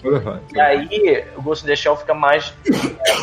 É, que assim, o filme com a Scarlett Johansson é uma merda. É uma merda fumegante. Porra, Mas. É uma merda bonita, mas é uma merda. cara, é uma merda que. Cara, pior é que é uma merda você vê que os caras mexessem algumas coisas ali, cara, eles consertavam o filme, só que mas eles. Visualmente, não, visualmente, tá ó, visualmente eu acho aquele filme muito foda. Mas, cara, tem A muita raiva do filme é eles pegaram aquela cena que, tipo, tem um significado no, tipo, na série, no, na- na- no anime, e botarem sem contexto nenhum no filme. Qual cena? Ah, ah, calma aí, deixa eu lembrar de memória agora. A, a, cena que ela perde os braços lá. Pois é, a- assim, é, o, o- o- tem uma coisa que tem que ser dita. O, o mangá do Masamune Shiro é completamente diferente do, do anime que. do longa-metragem, pelo menos. Que é a, a coisa que eu mais gosto de Ghost in the Shell é aquele longa lá dos anos 90. É, então, assim, tudo bem ter um filme que não tenha nada a ver com. E a gente vai falar de Ghost in the Shell agora, está abrindo uma exceção aqui, falar de Ghost in the Shell que não tem nada a ver com corrida espacial. Agora Mas- é bom. Acabou, foda-se. É, mas o que que acontece? Cara, você pode fazer um filme que seja baseado na obra, mas que tenha liberdades. Que um filme muito bom foi feito em cima de um mangá que não tem essa profundidade toda. É, então, tá, é, pode ser. Só que, pra começar, qual é a necessidade de ser a Scarlett Johansson? Tá bom, eu, eu sei que vocês vão dizer, ah, pra vender mais, vender mais. É, tá é o único Ah, motivo. na tua cara aí, É, né? Só pra isso. É, é o único motivo. Eu, eu Pois não é. conheço essa frase. Qual é, pra mim, sempre existe uma necessidade de Scarlett Johansson na minha vida. Mas o problema é que isso, assim, isso é, é muito ruim, sabe? Não ser uma oriental, sabe? Não Ah, ser é. uma atriz É oriental. desnecessário, sacou? É desnecessário Eu que tinha muita cena aquele samba pra explicar a origem da personagem. E a outra coisa é que, assim, já que você tá fazendo Pelo baseado. menos acertaram no chefe dela, pra mim, assim, pelo menos. Cara, Mas faz. problema- se esse fosse o único problema, tava bom, cara. Se fosse só ela ser, tipo, não ser orientada, tava ótimo. É, mas assim, de ver, aí, tá, você pensa assim, pensa assim, o mangá, ele não tem a profundidade é, filosófica do, do filme, do filme animado. E aí, depois disso, tiveram outras obras animadas que tentaram se aproximar daquela, daquele estudo filosófico. Aí você pega o filme. O filme a gente vai fazer o quê? A gente vai tentar se aproximar ou vai tentar se distanciar? Não, cara, vamos tentar manter uma pegada. Vamos, vamos. A, qual- a inspiração vai ser o quê? Vai ser o mangá? Não, vai ser o filme. Mas porra, aí a gente inventa uma história maluca, sabe? Que assim, é muito mais rasa, sem necessidade nenhuma, sabe? Eu o acho que segundo longa do anime eu achei chato. Achei muito eu, não- eu nunca vi, eu nunca vi os outros. Eu só vi o primeiro, que é aquele lá que começa com a montagem da Motoko. É... Agora eu me confundi aqui, deu um nó no meu cérebro. É Motoko ou é Motoko? Motoko Sanai. Motoko Sanagi. É Motoko, tá bom. Mas enfim, é... nem o nome dela é Motoko Kusanagi no. no... Isso aqui Ah, é no, no filme, é por isso que eu falei, no filme eles inventam uma história lá de que mudaram a cara dela. É, foda. Cara, assim, tem umas coisas do filme que são.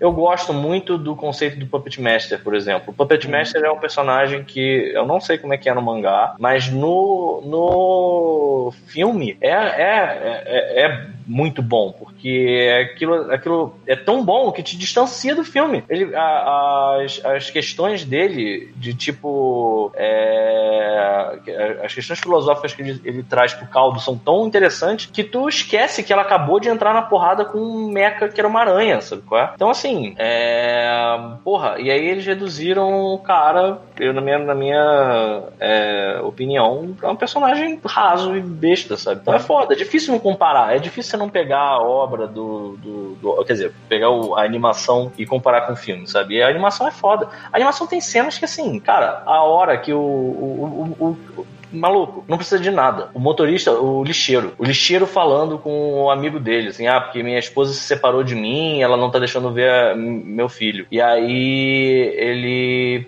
para um tempo, e todo mundo tem chip nessa época, todo mundo tem implante, e aí quando ele começa a fazer as merdas e tal, que ele tá fazendo um serviço lá pro Puppet Master, aí ele, ele é preso. Aí ele fala, cara, você não tem filho, você não tem... Você tava seguindo uma, uma série de coisas, de memórias que foram implantadas na sua cabeça, e, e aí ele fica, "Não, impossível, eu tenho filho, eu tenho uma esposa, eu tenho... A, minha mulher não me... A minha mulher não deixa ver minha filha. Aí ele fala, cara, não tem. Aí, Qual é a prova que você tem? Ele tem essa foto. Aí ele mostra, essa foto você tá sozinho na foto. E aí ele fica assim, e agora? E aí acaba a cena. É isso. Tipo assim, botou, você botou na vida do cara uma pessoa que ele ama, que é a filha dele. Só que ela não existe, cara. E agora? É foda demais, cara. É foda demais pra eles pegarem uma, uma parada desse calibre e derem, darem uma cagada que eles fizeram no filme, sabe? É O foda. Amazon Prime acabou de me lembrar de que existe outro filme de primeiro contato chamado The Arrival. Só que é com, Ma é com Martin, Martin não, o Michael Sheen. Olha só, esse é...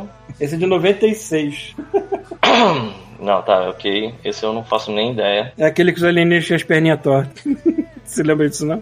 Hum, Faz não, muito tempo. É de 96 esse filme eu vi no cinema também. Também se chama The Arrival. Que a perna quebrava pra trás. Exatamente. Nossa, dá uma agonia. O joelho dobra pro lado errado. Eita, que delícia, cara. E, e, e ver? Vê? É, Vê do SBT ou vê que veio depois? o do SBT, cara, que a galera come passarinho, come Caralho, rato. Já reviu, já reviu aquela cena da mulher abrindo a boca hoje em dia? Merda. É, é muito cara. É muito mal feito. Mas tem a versão nova, né? Que é com a Morena Bacari. Ah, Morena Bacari. É, brasileira aí. Brasileira, brasileira. Maravilhoso. Bom, gente, vou nessa. Galera, também vou nessa. Vou com a Morena Bacari, a gente acaba. Eu Obrigado. assisti até Dora Explorador, o filme dela no Amazon Prime. Obrigado, Amazon Prime. Boa. Noite, meus É. consagrados. Cara entrou opa. 42 no segundo tempo. Agora. Cara, a gente tá saindo, a gente tá fechando. Eu sei que vocês estão fechando. Prazer, meu nome é Wilson. Eu escuto vocês desde não sei quanto tempo, sou aquele ouvinte fantasma. Você já Não- perdeu a sanidade, eu não lembro mais quanto tempo. Não, eu, pra falar a verdade, vocês são um dos únicos dois podcasts que eu escuto semanalmente na hora que sai. Caralho. O cara diz que um é off-mode e o outro é God-mode. Não, um é o God Mode, o outro é o podcast chamado Um Milkshake chamado Wanda. Olha só, Cara, não assim. Ó, agora é um nome maravilhoso, vou até Mais tá do podcast, do Spotify lá. É muito bom. Porra, vou ver. Cara, a gente é velho, a gente nem sabe o que que tá. É, Não, não, não. Concorrente, nem sabe quem é concorrente, tá tudo certo. A gente, te, a gente te ama, não quer que vocês mudem, continuem sendo, como vocês mesmos dizem, esses velho gaga maluco que a gente ama. Porra, obrigado, Não se cara. preocupe. Obrigado, A gente vai continuar sendo velho, cara. A gente não tem Sempre muito. velho, gagá, pobre, fudido. Pra frente é só ladeira abaixo, porque não vai. Amém. E que continuem assim, porque é isso que traz a nossa diversão semanal e evita que a gente enlouqueça nessa pandemia. É isso aí. Valeu. Galera, é isso aí. Valeu, gente. Pra Fechou. você, coração aqui, fechou. Um abraço, até a semana que vem. Ah, e vejam, vejam RPG, hein? RPG é importante também. Eu vejo.